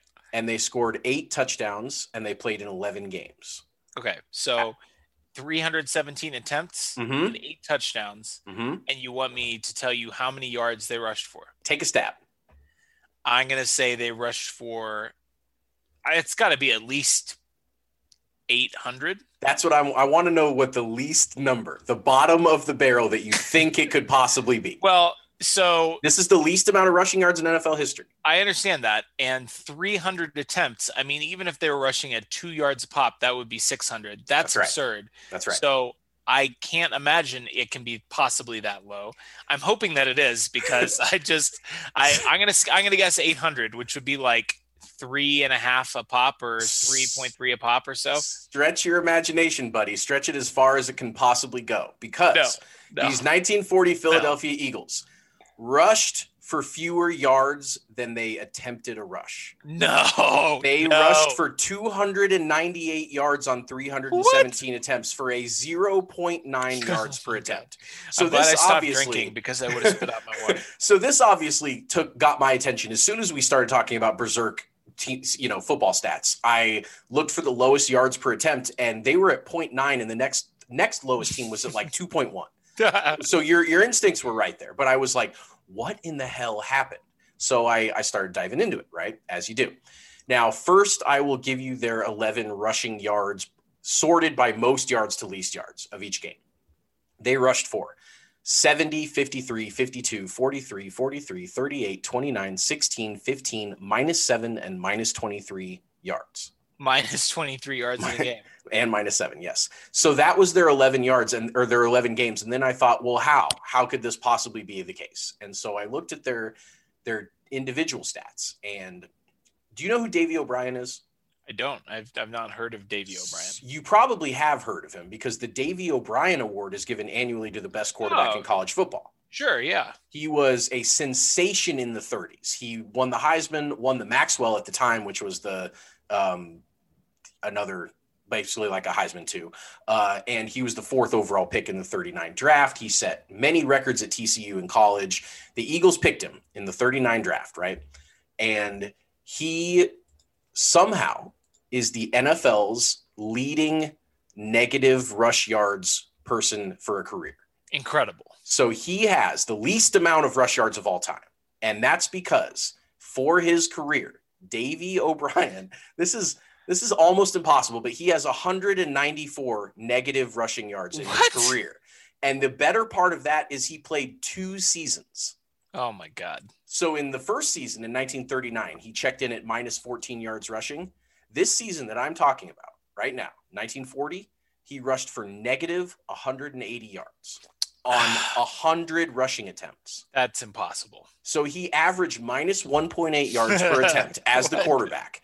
And that obviously took away from the team totals. So the team totaled 298 yards, including his minus 180. That even if you wipe that off, that's 478. That's still much worse than two yards of carry. They were still awful, awful, awful. But the minus 180 really took them down another level, My and they God. ended up at 0.9 yards rushing per attempt. That is the 1940 Philadelphia Eagles. And Davey O'Brien, by the way, retired two years into his NFL career and worked for 15 years for the FBI and was a Wow. uh, yeah, he was a weapons tech at Quantico and he trained people on firearms. And then he became a um, an assistant or a uh, I think they called it a advisor to Lamar Hunt in the merger of the AFL and NFL. Fascinating. So Huh. he was he was all about college football. He was very very good at college football. In the NFL, he completed his passing uh, resume, I guess you could call it, was uh, 46% completion percentage, 11 touchdowns, 34 picks in two years. Woof. That's the Davey O'Brien Award winner, or that's, that's Incredible. they- that yeah. that is unbelievable. So you're you're back on the clock now. I am back on the. Clock. I clock. don't know how you can follow that. Well, you know, I took it to overall because I love the story. But now we're going to go to a much more tragic tale. And the, Uh-oh. the tragic tale is going to be the 19 More tragic than than 0.9 point yards per nine. Somehow, somehow. The 1967 Baltimore Colts. Does anything about this story have you ever does anything ever ring a bell on this? Uh, no. That's No, okay. I'm, I'm drawing a blank. just, I'm just, drawing a blank. just curious if you had heard of them because they are famous for something that I'm sure would be completely impossible these days. They went into the final week of the season in 1967 with no losses on their resume, and they did not qualify for the playoffs. And not because Whoa. not because they were punished, not because there was a ban, not because there were there were four teams that qualified out of the 16. So a quarter of the teams, just like basically just like today, and they did not qualify. And the the scenario that set this up was mind-boggling. So they were 11 and 1 and 2 at the end of a 14 game regular season. They won their first four, they tied with the Rams and they tied with the Vikings in weeks 5 and 6 and then they won weeks 7 through 13. So they went into their showdown with the Rams in week 14 at 11 and 0 and 2. Now these Rams were also in the division of the Colts and they were also 11 and 0 and 2 going into this game because they played once other time in week 5 and they tied. So Wow. this game was the division winner. There were four divisions and they just sent the division winners to the to the to the playoffs. Ah, And so because this was they were in the same division and they both went into the game 11 and 0 and 2, they knew that the loser of this game would not make the playoffs and the Rams won the game 34 to 10 and knocked Johnny Unitas and the Colts who were incredible that year out before the playoffs even began. with one loss. That is crazy. So Football they is insane. It is. They hold the official record for any North American professional sports history for a non-playoff qualifying team. In 11, percentage. 1, and 2. That's unbelievable. 0.917 winning percentage. Well, that's a good one. I'm going to top it. I'm so thrilled that this pick is still on the board at number four. I'm drafting a man, a man named Joe Kapp. Do you know I who Joe love- Kapp is? I love, love, love Joe Kapp. Okay. What do you know about Joe Kapp? I know think three things, but I would like you to give your spiel on him since you did Okay. your, your research right. here, and then I'll kind of fill it in with what I know. Sure, no spoilers. So, where to start? Joe Kapp was born in Santa Fe, New Mexico in 1938. He attended college at uh, uh, at Cal. Uh, he was a Cal Golden Bear. Led them to a Rose Bowl in 1958, which I'm told is the last time the Golden Bears made the Rose Bowl. Sure. Uh, it's been a while for them. And then he was drafted by the Washington football franchise in the 18th round of the 1959 draft. So back then, the draft went a million rounds. Uh, then Washington, which drafted him, decided not to contact him. That that's what Wikipedia says. They did not call, they did not send a letter, they did not send him a telegram, they did not go to his home, they did not contact him. so they they drafted him and never called him again. so he went to play for the Calgary Stampeders in Canada. And the Canadian Football League, of course, has a rich history going back many years. Joe Kapp went to play two seasons with the Stampeders, and then he was traded to the BC Lions. That's BC for British Columbia. Yep. With whom he went in his first season 1 13 and 2. Okay. In 1961. Okay. Then in 1964, just three seasons later, he led them to an 11 2 and 3 record, won the Grey Cup, which is the Super Bowl of Canadian football. That's right. And uh, by the way, after the show, I'm going to send you a link. I found a website that has Canadian Football League stats that goes all the way back to 1964.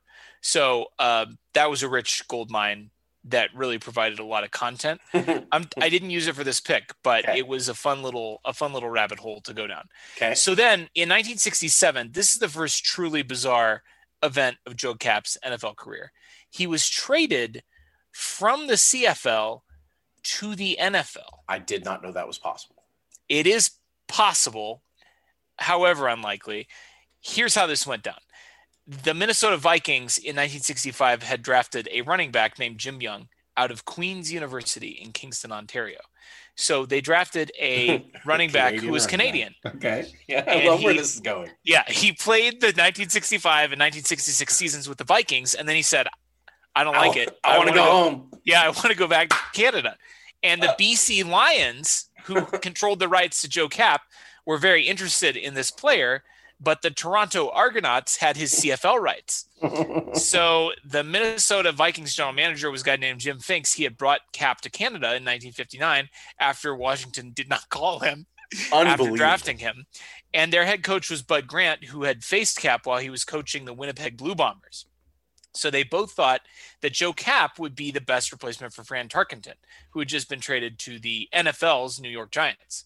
So here's what they did to make this transaction possible.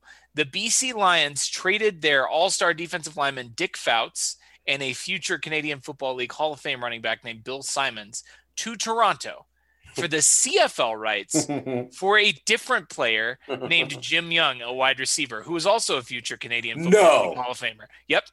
Then they managed. then they got Joe Kapp waived out of the CFL. They just I don't know how that happened. I'm reading this is sure. from Wikipedia.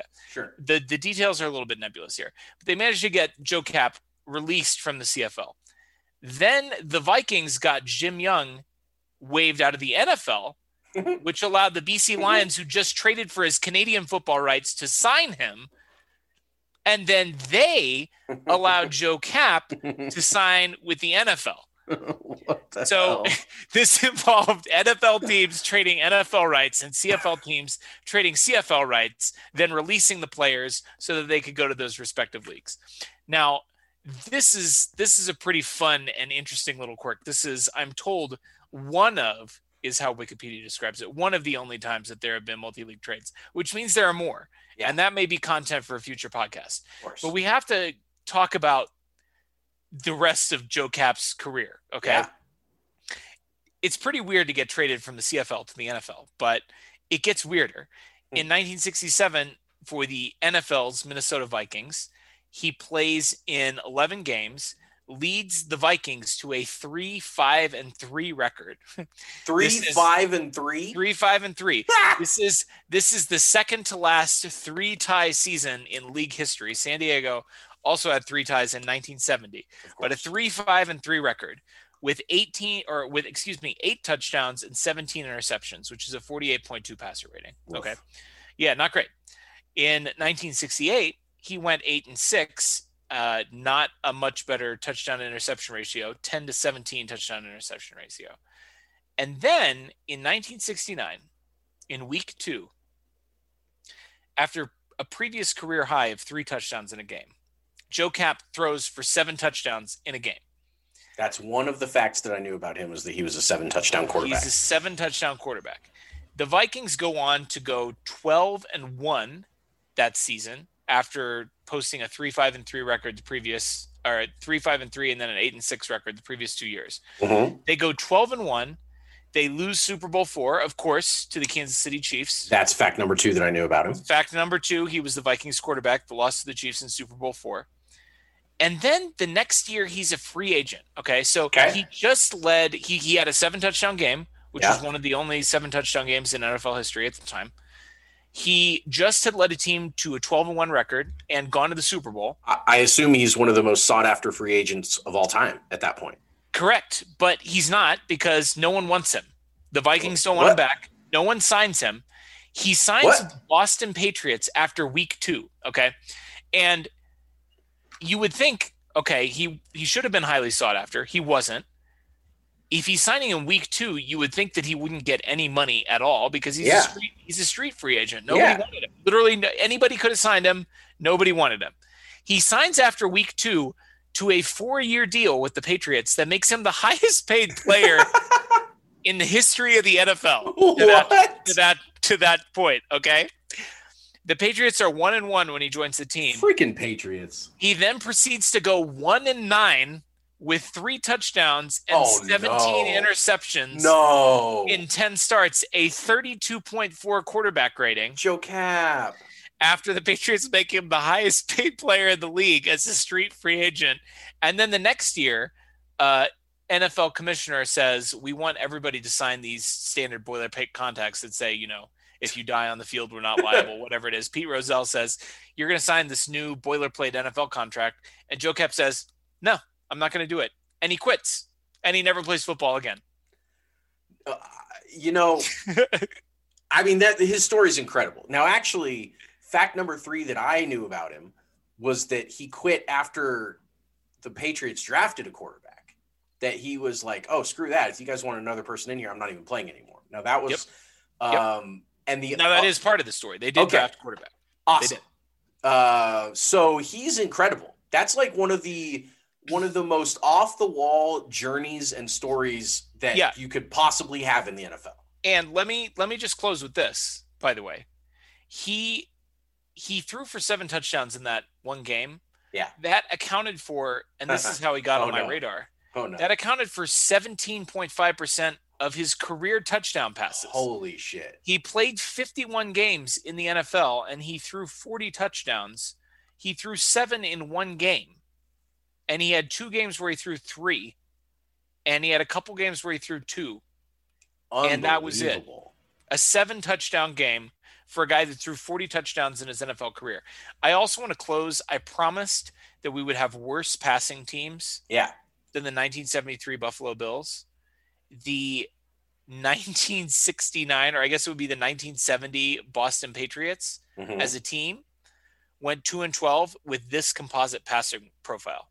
They uh, threw 392 passes, completing 176. That's a 44.9 completion percentage Not good.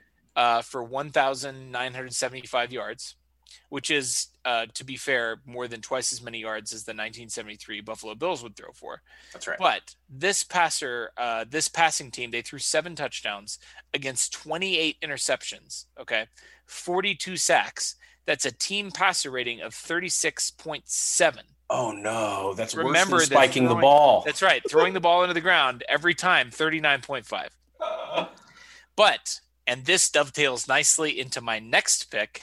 Okay. That is not the worst passing team that we will talk about tonight because I'm drafting them right here. Who are Pick they? number five, the 1942 Detroit Lions. Ooh, Now you already you already talked about the 1940 Philadelphia Eagles I did. and their rushing ineptitude, and you Football might was real crude. it was real crude. Uh, I don't know if you read up on the rules of football in the 1940s. Did you did you do any digging into this?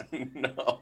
So, so the rules of football in the 1940s were a little bit in flux, and we do have to note this for the 1942 Detroit Lions, because in their defense, the rules were very strange. Um, I'm told, and the timeline here isn't exactly clear from Wikipedia. There's a book that I need to order and do some reading on this. But at one point in the 1940s, an incomplete pass to the end zone resulted in a loss of possession and a touchback for the offensive team Sick. if you threw an incomplete pass in the end zone, it was a touchback. You lost the ball. Um, quarterbacks were required to be at least five yards behind the line of scrimmage before attempting a pass. Oh no. So you you had to drop back at least five yards before you could attempt a pass. And this is the best one, Taylor. The ball had to be snapped from the location on the field where it was ruled dead. So if a player was going out of bounds, the ball had to be snapped from the sideline. there were no hash marks? there were no hash marks in 1942. Holy Okay, shit. so so there were Think no of the hash- possibilities. there were no hash marks in 1942. You literally had to you had to like stand on the sideline and like snap the ball from the sideline if your guy went out of bounds. Holy Uh, shit. So I guess you probably told your players not to go out of bounds because I assume that would be extremely awkward to run formations from. But all of these caveats aside, even understanding how incredibly crude Yeah. football was in the 1940s, the 1942 Detroit Lions standalone is the worst passing offense of all time. Okay. Okay. I've already alluded to a couple of teams. You'd say, how could a team possibly be worse than a team that had a passer rating so bad that if they had done nothing but throw the ball into the ground the entire year, That's right. their passer rating would have improved. Okay, that was both the the 1970 Patriots, the 1973 Bills, but the 1942 Lions. Taylor, they had nine players attempt at least one pass. Uh, again, weird situation, right? Quarterback, it, it existed as a position, but it's a little bit nebulous. You've got halfbacks and wingbacks and halfbacks and Yeah. tailbacks and Yeah, for sure. you know, who knows? But the Detroit Lions attempted 222 passes as a team. They completed 73. That's a 32.9 Oh, completion no. percentage. Okay. They threw for 895 yards on 225 or 222 attempts. That's four yards per attempt. They threw one touchdown pass. Oh, congratulations, 42 Lions. One. Yeah. Yep, they threw one touchdown pass. How many picks did I- they throw? in I believe 11 games. And this is where it gets it gets real fun. Uh, that one touchdown pass came at the expense of uh, 33 interceptions. 33. They had a they had a one No. to 30 they had a one to 33 touchdown interception ratio no. uh, for a team passer rating of 8.2 Eight. 8 8.2 that is the lowest team passer rating in NFL history That's again impossible. again, throwing the ball into the ground is 39.5. They were 30 points worse than that Oh, for an entire season. And I'm not sure how this formula works for that time period. Uh, this is different from net yards per attempt. This is adjusted yards per attempt. Yeah. This is a formula that takes into account uh, interception yardage. Sacks didn't exist in 1942, as as I'm sure you know. That's right. I'm not sure how accurate that this is, but their adjusted yards per attempt, uh, factoring in those 33 interceptions, was negative 2.6. So essentially, with all those interceptions, every time they threw the ball, they lost 2.6 yards. Holy shit. And that's the 1942 Detroit Lions. You're back yet, on the though. clock. So I had some research involving Oh. the 42 Lions. Oh, and so I'm just okay. going to I'm to kind of bolster this pick of yours a little bit. Okay. And Lay it on me. so one of the things that I found out about the 42 Lions was that they also had 56 turnovers in 11 games. Sure. So 5 turnovers a game they averaged, Sure. including 33 picks. And an NFL record 12 turnovers in a 42 to nothing shutout loss to the Chicago Bears. wow. Okay. So they totally sucked ass, obviously. that is they- incredible. They also have recorded the fewest points over an entire course of a season in NFL history. So in their 11 games, they by that. only recorded 38 points. No. So they averaged, you know, that's 3.5 points a game. And That's- the next lowest is 60 points over a total season. So they almost cut the, the worst number in half. They were an absolute pit of despair. I I can't man, I can't believe that that I can't believe that the Lions and I'm sorry if we have any Lions fans for some reason that listen to this podcast about the Chiefs. Yeah. I can't believe that the Lions both have one of the winless seasons in NFL history and somehow also have in their franchise history a team that is worse Yes. than a team that won zero games. And it's not even close. Like No. this is the worst team in NFL history. And that is my pick at number five. Taylor, that puts you back on the clock for number six. Back on the clock. Okay. So you know, these some of these stories are a little bit more depressing than others, and I think it's because when I make these types of picks, I tend to look for the shitty parts of of football games. Like Sure. I, none of these are like this guy threw for a million yards or whatever. You know, I'm always No, looking for like who was the worst to ever play. Yeah. And I also went negative. This is a very negative draft. it is a very negative draft. So, uh, one thing that since you just brought up the 2008 Lions, which were uh, winless, I'm going to go ahead and pick them as a narrative that I'm going to be telling about points per play. Okay, Ooh, points per play. Okay. points Sexy. per play. So this Yeah. is as simple as it sounds. How many points do you score, and how many points do you give up per play? Okay.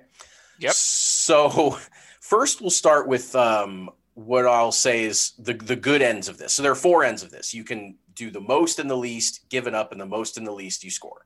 Sure. And so the least points given up per play are like all the good ones, all the hits. You've got, you know, the 85 Bears at 0.180 points per play. So that was 18%. Uh, you've got, there were essentially 30 teams that checked in with under 0.2 points per play on defense. They were amazing. And then the other end of that, since I'm looking at the shitty end of it, is most points given up per play on defense. Sure. Okay. And so the 40s check in because they are the only decade in NFL history from 1940 to 1949 where defenses were giving up more than one point per play.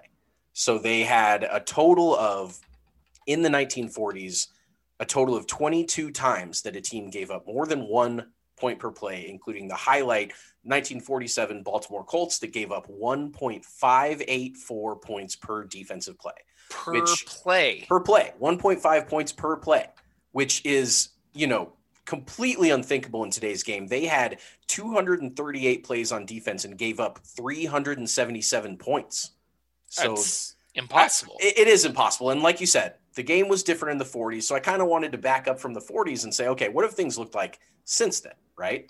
So since those 22 teams in the 40s gave up 0.1 or one or more points per play there have been 51 teams that have given up between 0.5 and 1 in the in kind of a better range since the 40s and no team the 72nd team to give up 0.5 points per play or worse happened in 1972 and then there's only been one team since 1972 that's given up even half of their total defensive plays in points and that one team was the 2008 0-16 Detroit Lions oh no, They gave up- Detroit. 0.512 points per play. They had Ugh. 1,009 defensive plays and gave up 517 points, which is the Ugh. third most of all time.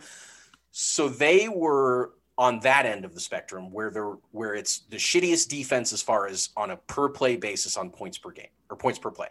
And worst then- defense in modern history. worst defense in modern history, and it's really not even that close. And so then the other end of the spectrum is obviously points scored per play, right? Yeah. So the 2018 Chiefs check in, tied with the 2011 Green Bay Packers as the most points per play in NFL history over a season.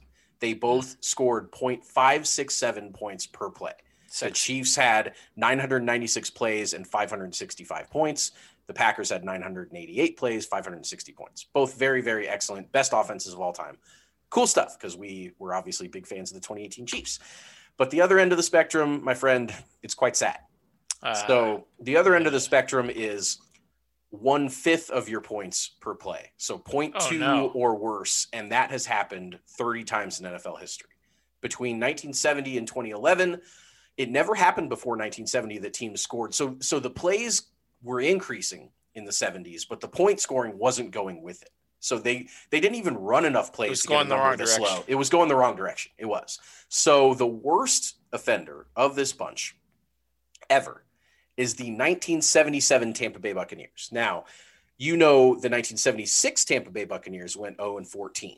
But what you yes, my God, the 1970s Buccaneers were uh, I mean- just awful. They they have the NFL record for most consecutive losses at 26 which is just stupid. But the 77 Bucs were um, they were a tale all their own, and they scored. They ran 834 plays on offense and scored 103 points no. for 0.124 points per play, which That's- is I, I I don't even know how it's like literally possible to score that few of points because they're not even kicking field goals. They're not even. I mean, they're just never, ever, ever, Point ever, one ever. two four points per play. Yes, correct. So, so if you had a ten play drive, yeah, which for most teams would usually result in a touchdown, for the the 1977 Buccaneers, that's like getting 1.2 one point point. points. It's That's like correct. you'd have three 10 play drives to get one field goal. Yes, yes, thirty That's- plays per field goal. Yeah, that's, That's- a great way of putting it. 30 plays per field goal. Yes, That's I mean, that's astounding. it it's is impossible. It feels impossible, doesn't it? It's just absolutely My their God. their points scored that year. So so they actually had three games where they scored over ten points. They had a thirty three. Oh, over 10. Wow. Yes, yes, they had a 33 point victory over the Saints, a 23 point loss, a seven or where they scored 23. They scored 17, they scored 10, and then their other 14 or their other 10 games were 7, 7, 3, 3, and an NFL record six shutouts. Oh, They were shut out six times. uh, So- that is that is horrible. So that's the Tampa Bay Bucs. That's my story there at that draft pick was points per play, most Yeah. and least. Sure. And uh, they were all pretty berserk, but that one that one really takes the cake for me there. Well, that And- was crazy. That was I can't wait to see what you got next. so next on the pipe is a game that I wasn't aware existed until I started digging through the box scores, I'm like, where this is going. and this is a 24 to six game in 2002 between Ah, the Houston Texans Bitch. and the Pittsburgh Steelers. Was this on your list? Ah, for it was next on my board. Yeah, Ah. well, it's going. And so this game, as you know, but as I will inform our dear listeners, Ah, was absolute insanity. yes. So so remember, I started off by saying the Texans won this game 24 to 6, but now I'm going to tell you the box score. I'm going to go Okay, through it. Uh, right. So first downs in this game.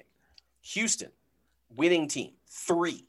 Three. Pittsburgh, losing team, 24. 24 first downs for a To team three. that lost. 24 to 6. Yes. So rushing yards. Gotcha. Houston 37, Pittsburgh 128. Passing yards. Sure. Passing yards. Houston 33, Whew. Pittsburgh 326. No, come on. Yes. Uh, they were both sacked four and six times. Net passing yards for Houston after the 23 yards they lost in sacks was 10. For Pittsburgh, it was 294. Total yards for Houston, the team that won by 18. Total yards 47 for Houston, 47 yards. 422 for Pittsburgh. They Uh, Houston lost a fumble. Pittsburgh lost three fumbles. Uh, but the key is is Pittsburgh also threw two interceptions. Houston did not throw one.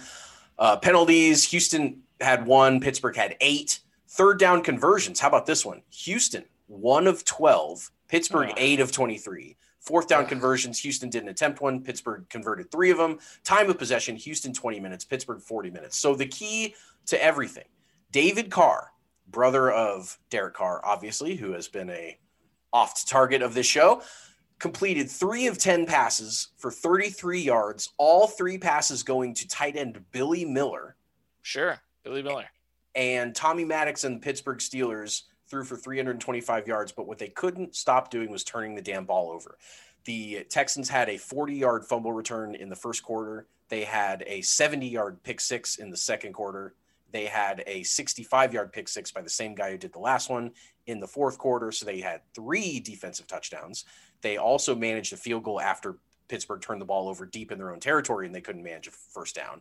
So the Texans, despite literally getting, I mean, 47 yards is one of the worst offensive performances in a game in modern NFL history. Yeah. Certainly. uh, it's almost impossible. And they beat them 24 to 6. Yeah, I I also researched this game, and so to add, as one might expect, this is the only game in NFL history where one team had over 400 yards of total offense, and their opponent had less than 50 yards, and they lost the game. Of It's never ever happened in NFL history except for this one time. It's also the only time in NFL history that one team had 24 or more first downs and the other team had three or fewer first downs and the team with 24 first downs lost the game. It's Mm. never happened. It's the only Mm. time it's ever happened in NFL history. Mm. This was a this was a I mean sometimes you you see these games, you experience these games and you just think this this this is impossible. Yep. We look at these numbers. This cannot have happened. Yep. But that's football. That's football. Here's the Texans drive chart.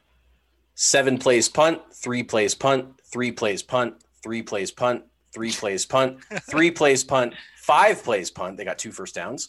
Three plays punt, three plays punt, three plays punt, four plays, five or negative five yards field goal. So they had, and that's almost unbelievable. They had eight three and outs.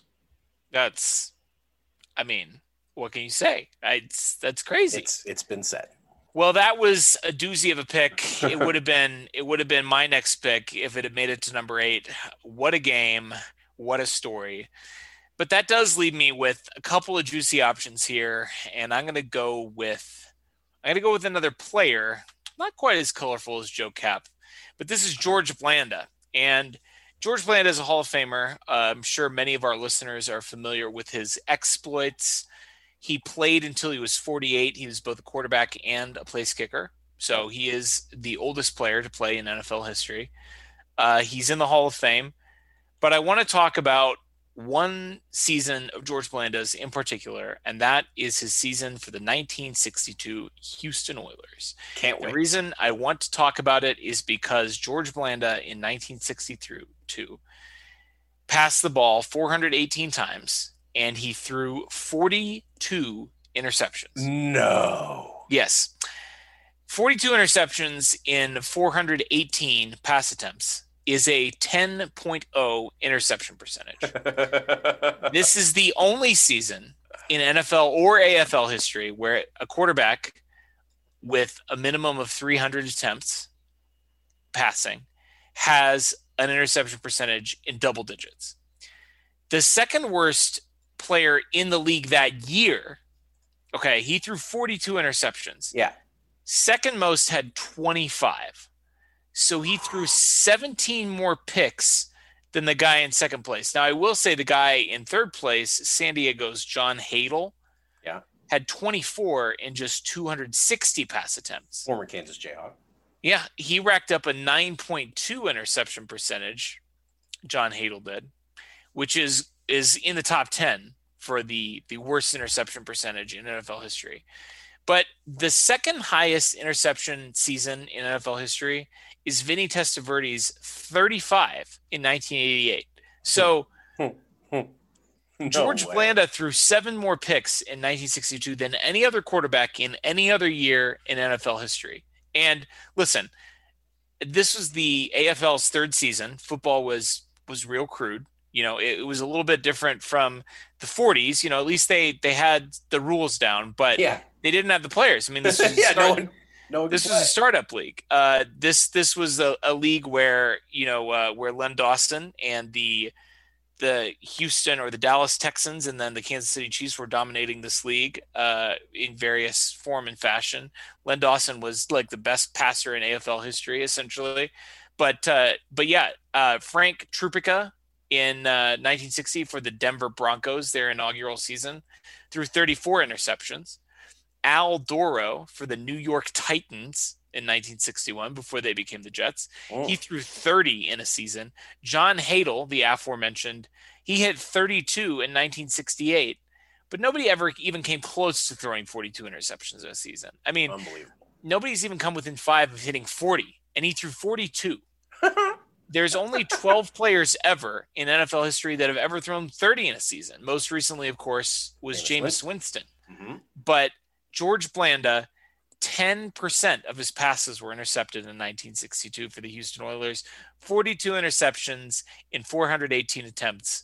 That is, it's crazy. It's I crazy. see that he also dropped another 30 bomb in 65 to become the only player to throw 30 twice. That is correct. He certainly did. And boy, he he had a he had a wild, crazy career. And he played until he was 48. And he kept passing into his 40s. I'm not sure why they did this. I, it's hard because we don't have the the breakdowns, you know, the play by play, the box scores from these games. Yeah.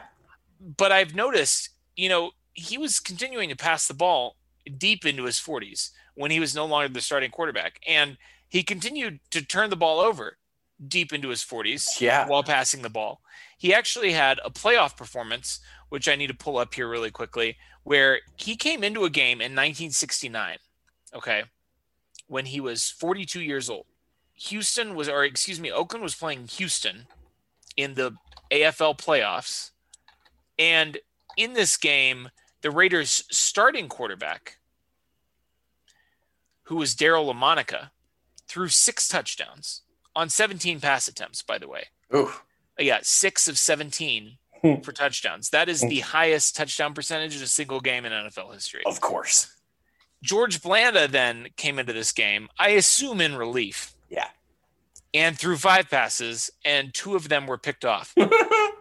So just to just put a coda on George Blanda, 42 year old George Blanda came in. He also kicked all the extra points in this game, but 42 year old George Blanda came in and went one for five for 33 yards with two picks, which also means that the Raiders' composite passing numbers in these games or in this game, just to, to leave you with this, they threw 22 passes and six of them were touchdowns and three of them were picks. So like half of their half of their passes in this game were either touchdowns or interceptions. Uh, that is my pick at number eight, George Blanda. Uh, we could go for days with all the crazy stuff that he did, but nothing crazier than throwing 42 picks. There's nothing crazier than that. Yeah. Except, I don't know. Number nine here. I feel like this is a great value pick for me. yeah. Dan Marino. Okay, when I say Dan Marino, Touchdowns. there's a lot of ways. Yeah, there's a lot of ways you could go with this. You think touchdowns. You think Yeah. 48 touchdowns in 1984, which Yep. of course at the time was an NFL record. He was a rookie. by a landslide. It was a, a record by landslide. I believe the previous record, without looking it up, I think it was 30. I think it was 30. Yeah, I think it was 30. It was in the 30s. Uh, Yeah, it was I- low 30s, and he I was gonna- threw yeah. 48. Yeah, he crushed the record. I mean, this was Babe Ruth coming in and out Yep. homering Yep. an entire league. That's right. But that's not the stat I'm going with. Okay. because Dan Marino has a more amazing statistical quirk than his 1984 touchdown season, and that is a streak that he put together Mm, in 1988 and 1989. yeah. Okay. Beginning on September 25th of 1988 and extending to October 29th, 1989, 19 straight games. Dan Marino was never sacked. No. Yes. I mean, I know the streak, but it still doesn't make sense. He It threw he threw 759 straight passes without being sacked. To give you an idea of how many passes that is, your your pass attempt leader in most seasons in the modern NFL is going to be around 600 650. Yep. So Dan Marino essentially went I mean I mean he did this was 19 games. He went more than a full season without being sacked a single time. Okay? 759 straight pass attempts without being sacked. He played 17 seasons in the NFL and he led the NFL in lowest sack percentage 10 times. Yeah. In 17 seasons. Yeah, this was not some Hall of Fame offensive line that was protecting him. He was not back there with all the time in the world. This was a skill of his that anyone who scouted him or talks about Dan Marino's playing time will tell you that he knew where every single person was and he never let him surprise him. He just never let it happen. super quick release, just an unbelievable player. 17 seasons, led the NFL in lowest sack percentage 10 times, including each of his first seven seasons in the league. You think rookie Yeah. quarterbacks Yeah. come in, they Gotta don't know what the they're ropes. doing. They got to learn the ropes. They they get Hmm. sacked because they don't know where guys are coming from. They don't Mhm. know how to set protections. Not Dan Marino. His first seven seasons in the league, he led the league in lowest sack percentage. His first seven seasons. there are five seasons in NFL history where a quarterback passed more than 500 times, so more than 500 dropbacks, and had a sack percentage under 2%. So under 2% of their dropbacks, Uh-huh. they were sacked. Dan Marino has two of them, which are, of course, in 1988 and Yeah. 1989. Yeah.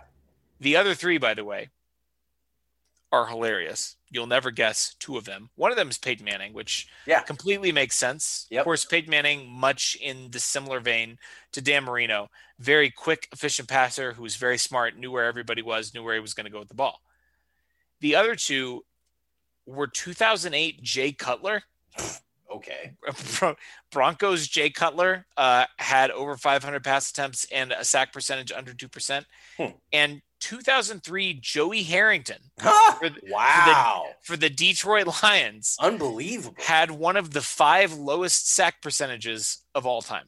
Trivia. What do Jay Cutler and Joey Harrington have in common? That's it. There you go. You got No. the answer. They have another thing in common. Oh, they have another thing in common. I I don't know. They both played for the same team. Do you know which team? They also played for the same team that Dan Marino played for.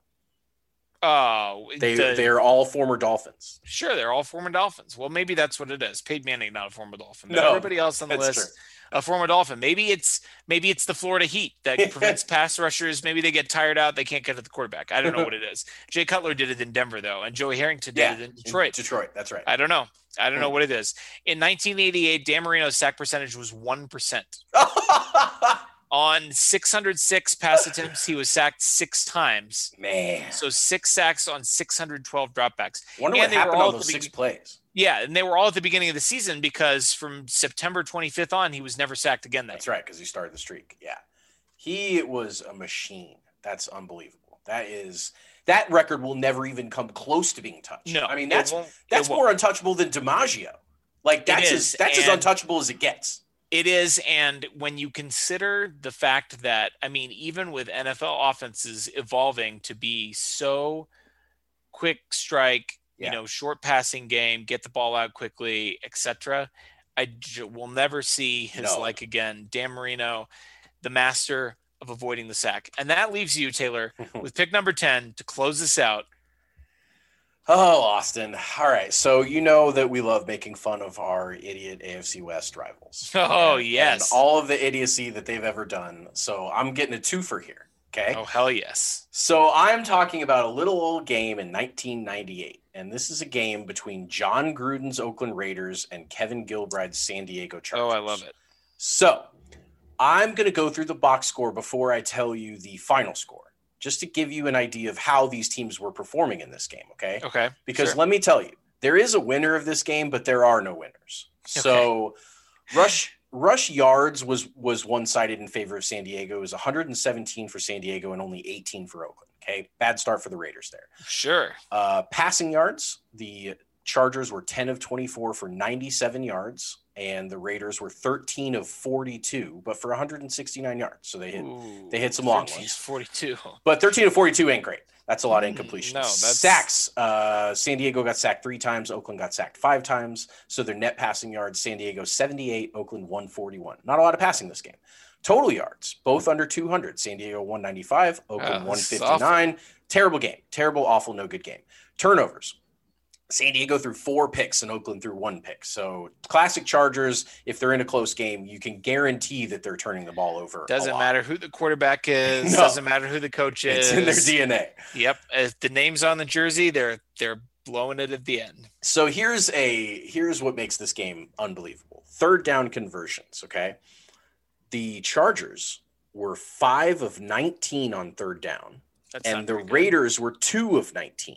So the teams combined to go 7 of 38 on third downs. Oh, that's impossible. So, with all that being said, the Chargers punted the ball 11 times. Now, for reference, the Chiefs' franchise record for number of punts is 11. So they punted uh, more times this game, 11, as any Chiefs game in, in Chiefs history. Now, you'd think that would be bad, right? But it is bad. The Charger punter actually punted five fewer times than the Raiders punter in this game. What? So the Raiders punted 16 times, No. which is an NFL record for a, for a game. And then second one, only one team ever punted 15 times. So the Raiders set that by a mile. Let me let me give you these Raiders drive charts because obviously you know where this is going, but it's 16 punts in a game. 16 punts in a game. Okay, so here's Was the this a regulation game? This was a regulation game that ended in the fourth quarter. Oh my god. Here's the Raiders drives. Punt through pick. Punt, punt, punt, punt, punt, punt, punt, punt, punt, punt, punt, punt, punt, punt, punt, touchdown, end of game. So the Chargers, despite forcing 16 punts, Oh no. Lost this game Oh, no. seven to six. of course they did. Here are the Chargers drives while the Raiders were punting. Punt, pick, punt, punt, kicked a field goal, took a 3 nothing lead. Fun stuff. Punt, punt, punt, punt, pick, punt, punt, pick, punt, pick, kicked a field goal to take a 6 nothing lead. Oh my god. Punt, Raiders score a touchdown, end of game. How much time was left on the clock when the Raiders scored? when the yes, I do. When the Raiders scored, there was a minute 53 left. Or sorry, there was a minute 28 left when the Chargers took the ball over and they gave the ball up on downs. And then it was the end of the game. Wow. So, the Chargers, despite the forcing the most punts in NFL history and holding the Raiders to 7 points, lost the game. My goodness, that is the most Chargers story I have Of- ever heard Of all And- time. and there are so many stories of the Chargers charging.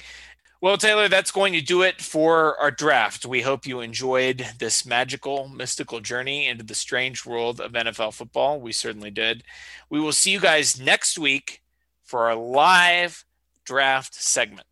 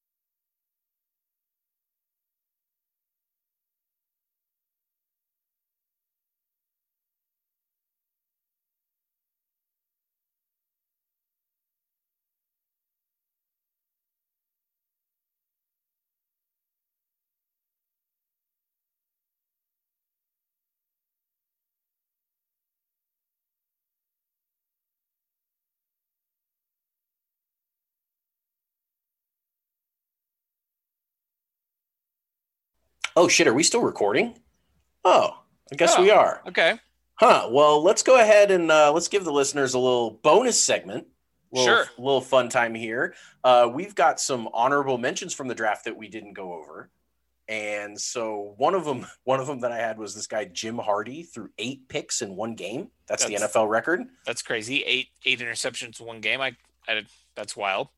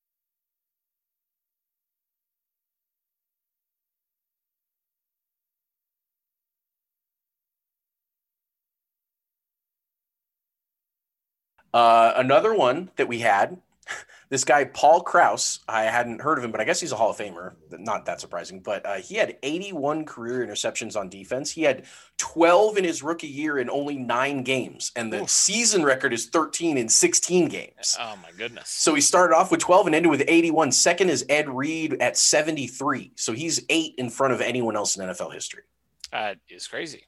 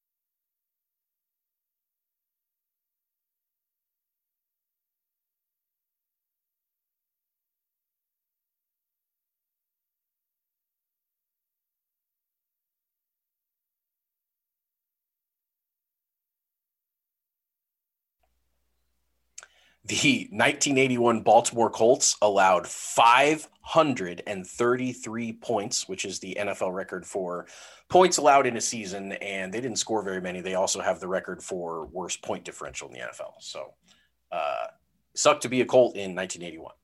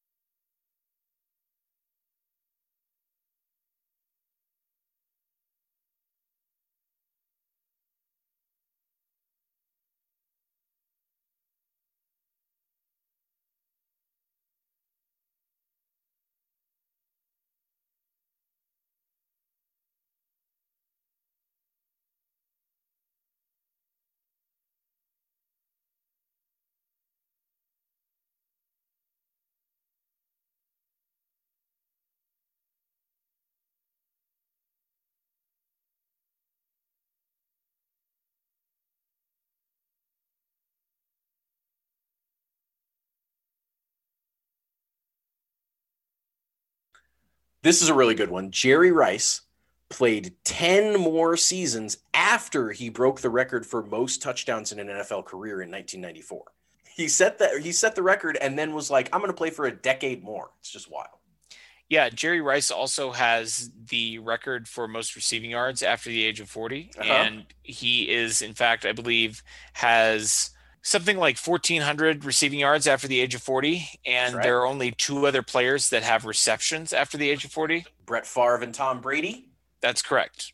And they combined for i believe two yards. Yeah that's right. Tom's or brett's was negative. One of them was negative. I think brett's was negative two and tom's was six. So jerry like rice that. 1400 yards brett favre and tom brady two yards. And no those else. are the only people that have caught a football after the age of 40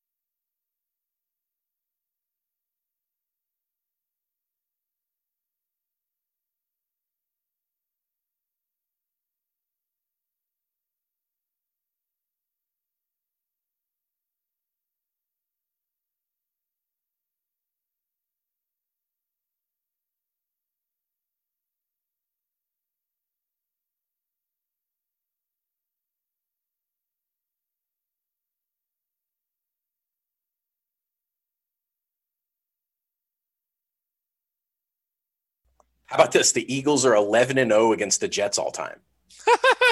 the Jets have never beaten the Eagles. They've both been around forever. Also, if you're listening right now, just DM me for a free shirt. Just just slide in there, say I was listening to the Easter eggs and I want a shirt. Um, I don't know how many we have left over. We do. We are still trying to give them away on the on the DMs from the um, contest, but I want to give away more shirts. So just DM me. I can't promise it, but we're going to try to.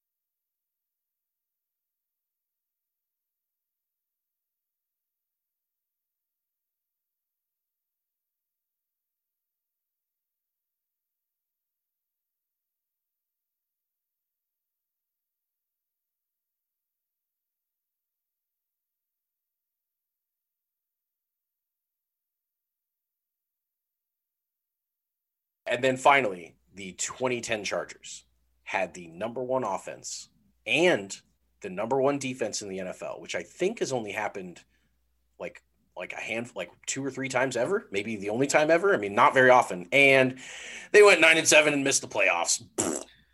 Chargering.